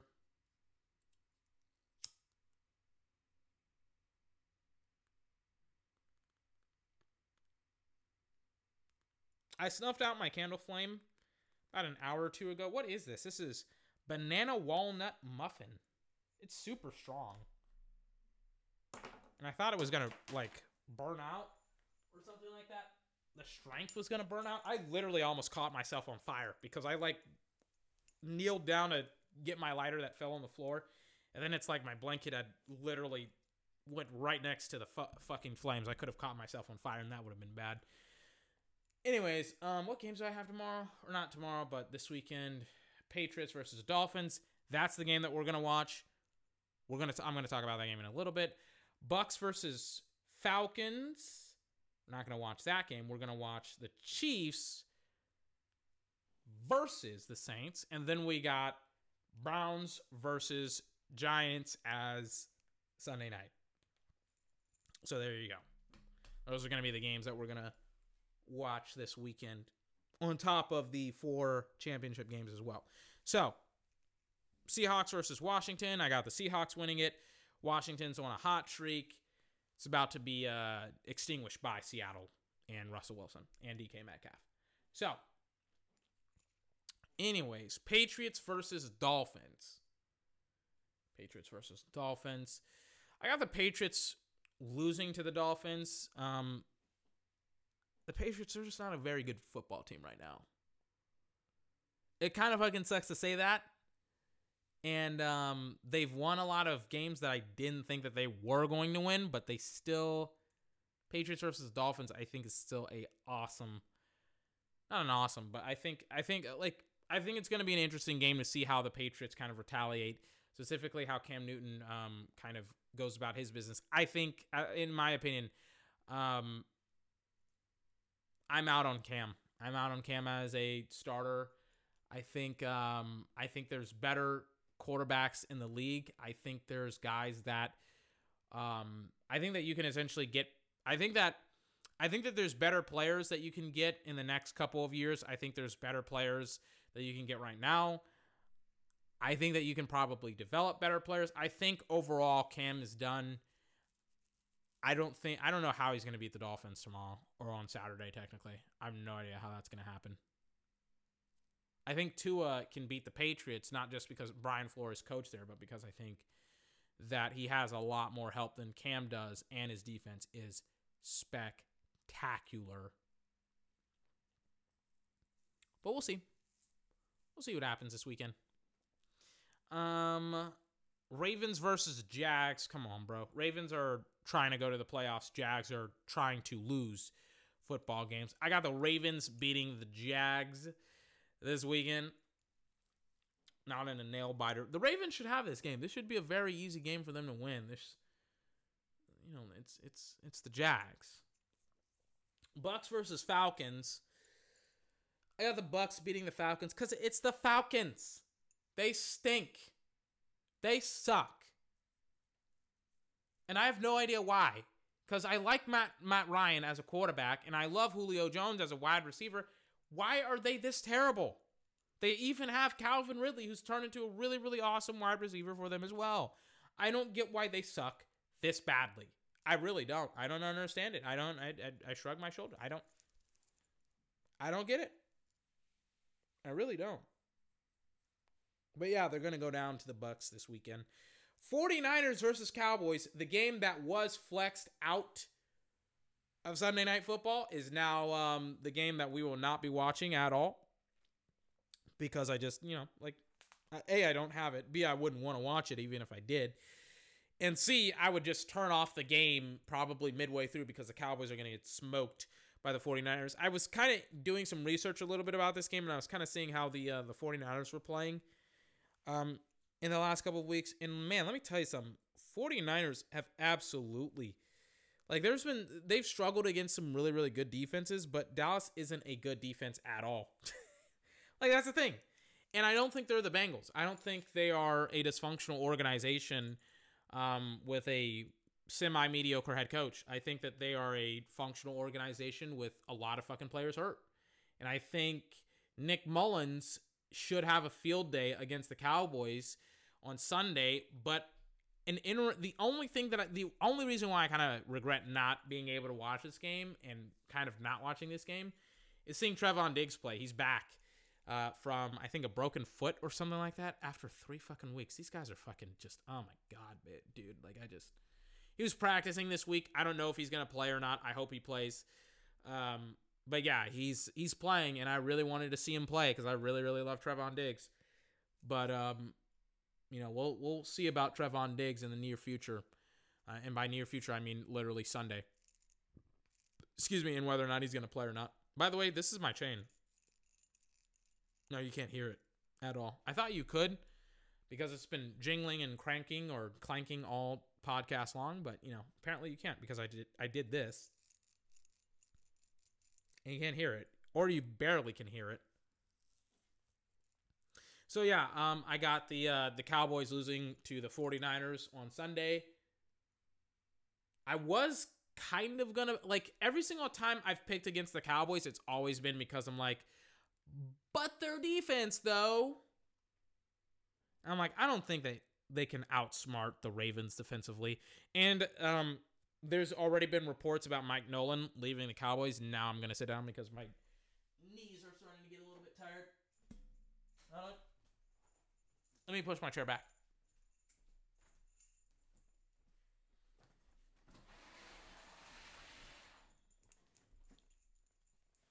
Let me sit down.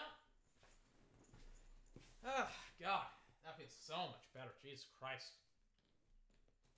I've been standing up for almost three hours long after my first run back. Holy but Jesus. Ah. Yeah, but anyways, um Mike Nolan is probably going to be gone after this season. So, and to be honest with you, he may be fired the day after the season is over with. So, long story short, Mike Nolan's probably gone. Wade Phillips, I would assume Jerry would try to give him a call, but Wade Phillips may or may not want to be a uh, Dallas Cowboy. We'll kind of see. Uh, realistically speaking, offensively, the Cowboys are fine. It is the defense that is god fucking awful. But we'll kind of see what happens with the Ravens, or not the Ravens, but the Cowboys and the 49ers, uh, kind of uh, going forward from here. But I think the Cowboys will lose on Sunday to the 49ers. Eagles versus Cardinals. My guy Jay Jay Hurts playing once again. Let me take a swig this weekend.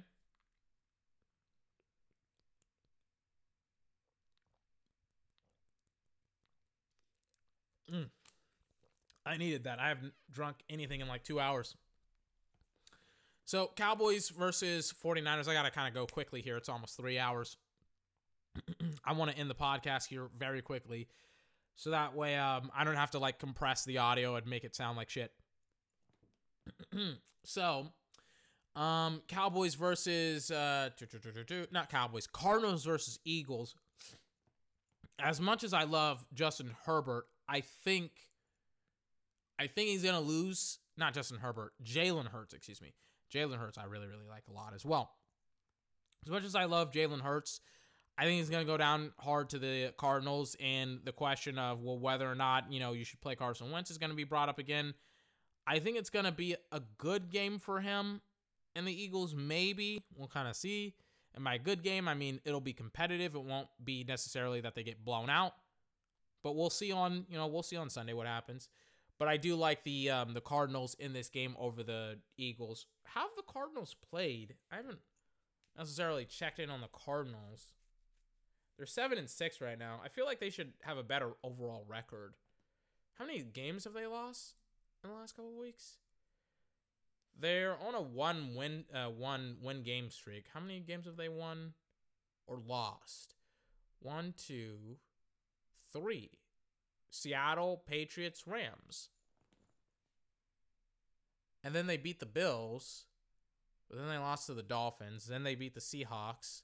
Yeah, okay, and then I go back to October where they beat the Cowboys. Okay, okay, okay, okay. I'm getting it. I'm getting the picture of the season. Right? So Cardinals I think are gonna be fine. They're just gonna be mighty fine against the Eagles because I think the Eagles um, they suck, but they suck a little bit less with uh, Justin Herbert. Damn it, Jalen Hurts. Anyways, moving on. Rams versus Jets. It's the Jets. They suck. The Rams, they're awesome. Rams are going to win this game very, very easily. Kind of like Seattle did last week, where they won at like 40 something. It's like, yeah, it was 40 to just three. It's like, goodness gracious, that is god awful. To the point where the um, Rich Eisen was talking about it, to the point where the um, the Seattle Seahawks to pour just a little bit more salt in the wound.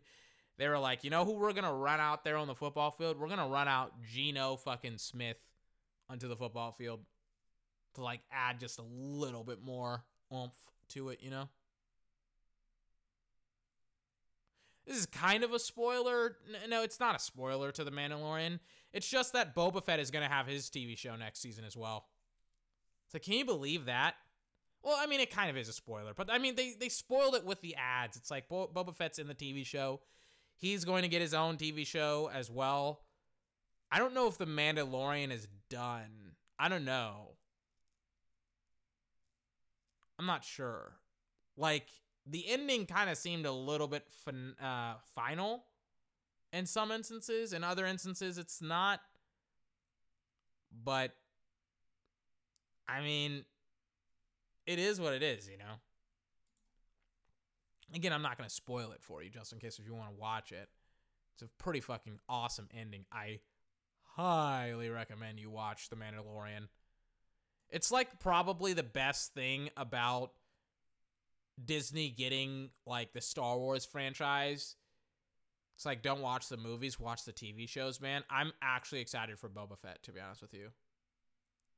Cuz that like how the TV show ended on him was super fucking interesting because it's like throughout the entirety uh, throughout the entirety of the TV show, his his motives weren't necessarily like known and stuff like that. It- like he didn't know necessarily why he was doing certain things. And then it's like at the end of the Mandalorian, it was kind of like, oh, okay, that kind of makes sense. But then it's like there's more that needs to be elaborated on it. Anyways, as I was saying, so looking at the game. Jets versus Rams. Rams are going to beat the Jets. Chiefs versus Saints. Drew Brees is back. Michael Thomas is not. He is out. Ladies and gentlemen, he's out. Does that increase their chance to win? Uh, yes. But it doesn't increase it to such a degree that they actually win the football game. I have a question. Oh, no, I don't. I, I was like, why don't I'm like, why isn't this game on Sunday night? And then it's like, oh yeah, because you can only flex in, I think, noon games, right? You can only flex in and uh, noon games in and out, right? So, um, and the reason why is that uh, somebody has the the three o'clock game, the Chiefs versus the Saints, right? And because they have the three o'clock game, uh, one of the major networks does, and they probably want Troy Aikman or Joe Buck or Jim Nantz or Tony Romo to cast it.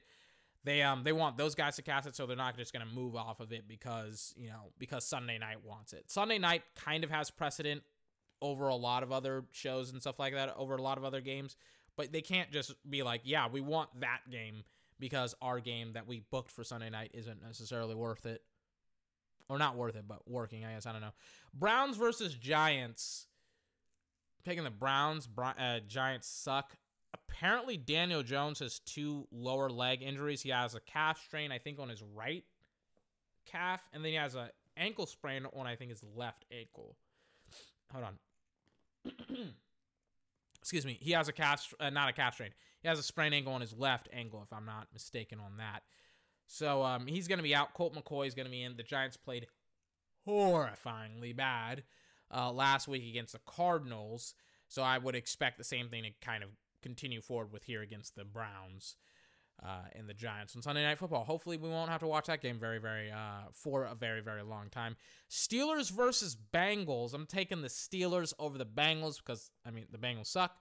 I kind of hope I don't have to watch that game for too long. To be honest with you, I'm like please don't make me watch that game. And um, I'm also kind of hoping that um, it's over very, very, very, very, very, very, very, very quickly because I have other stuff to do. Those are the games that I got this weekend. Right now, um, I'm guessing USC is going to put up a miraculous comeback victory against Oregon because they're down by 11 points. Because that long ass drive that they had, that didn't go 10 yards. That didn't go 10 yards. What are they doing? They, the refs should have blown the play dead immediately and throw the flag.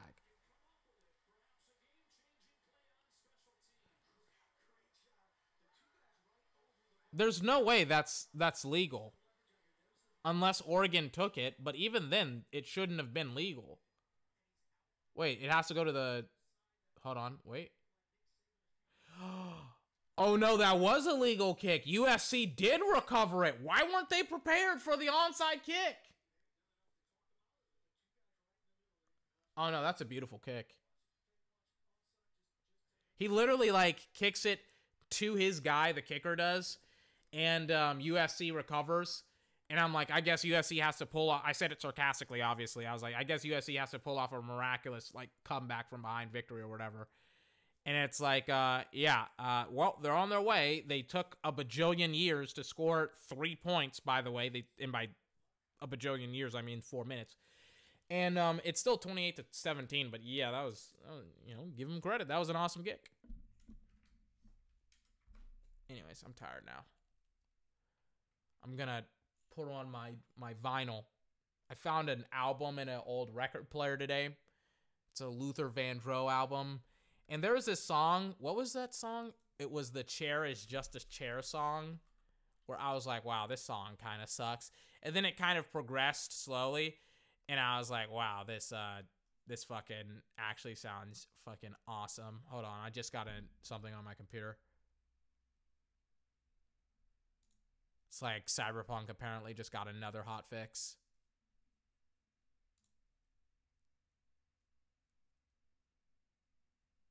I'm not sure. This is a lot of bug fixes.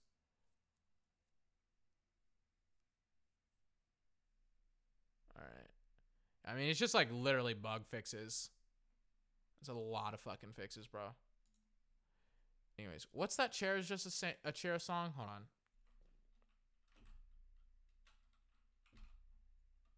The Luther Vandross song. Eh, Like this is one of his more popular songs.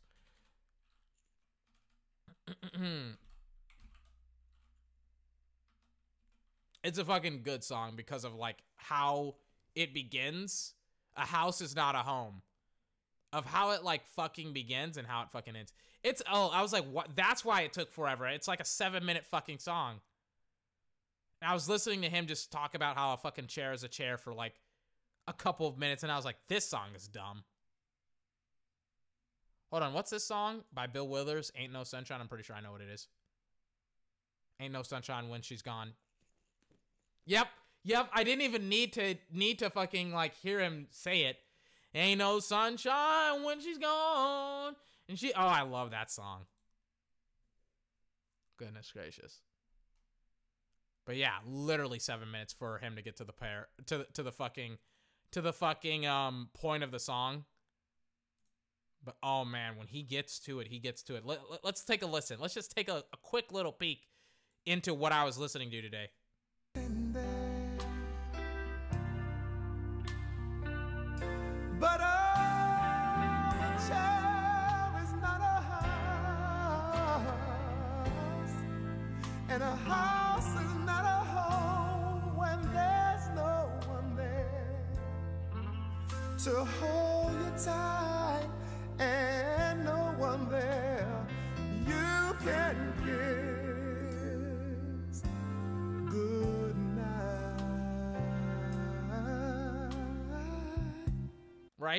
That's like a minute into the song. It's uh, it's my mistake. It's not like it felt like it was three minutes long because I'm I'm a millennial and I don't have a strong attention span. But yeah, like he goes deeper into that. Let me listen to this. your face appears,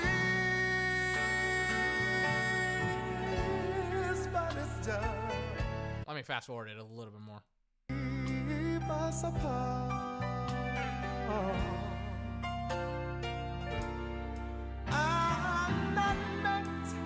To live alone. Turn this house into a home when I climb the stair and turn the key. Oh, please be there, saying that you're still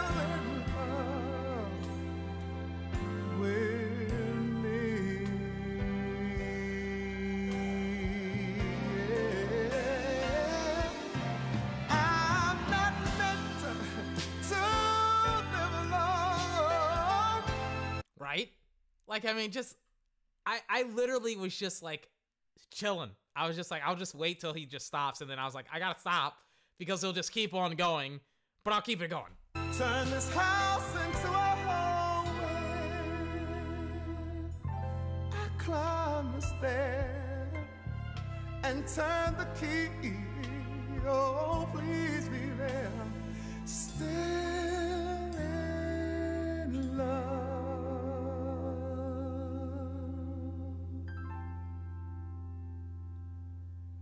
I said, still in love.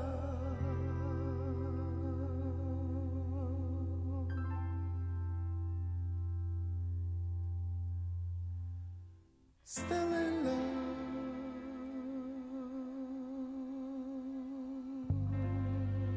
little bit of context. After this, the song goes on for like two more two more minutes. What can he sing in like two more minutes? Think that my baby be This song is way too long.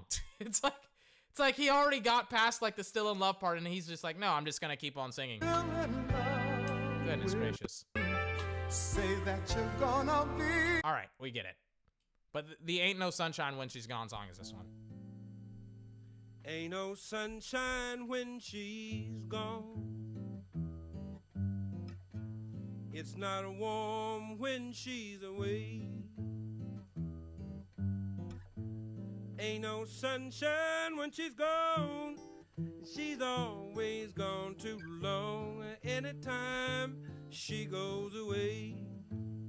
Everybody knows this song. You should know this song. This song, everybody fucking knows this song. Stay. And then they have like stringed instruments into this song or something like that.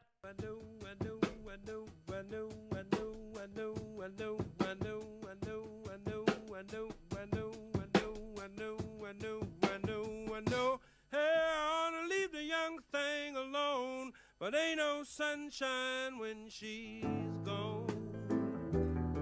I don't think this is it because this isn't. They're just recording this in like a studio. Let me look it up. Where it has like stringed instruments in it, and it's just so awesome. That's not it. Where is it? Ain't no sunshine when she's gone. Hold on. She's always when she goes away. Where wonder Here it is. Wonder if she's gonna stay. Ain't no sunshine when she's gone, house just ain't no home anytime she goes away. And I know, I know, I know, I know, I know, I know, I know, I know, I know, I know,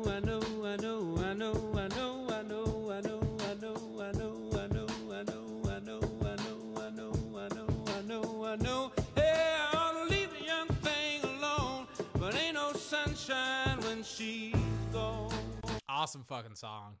And then there was like one more song that I saw that I was just like, I gotta listen to this. Sorry.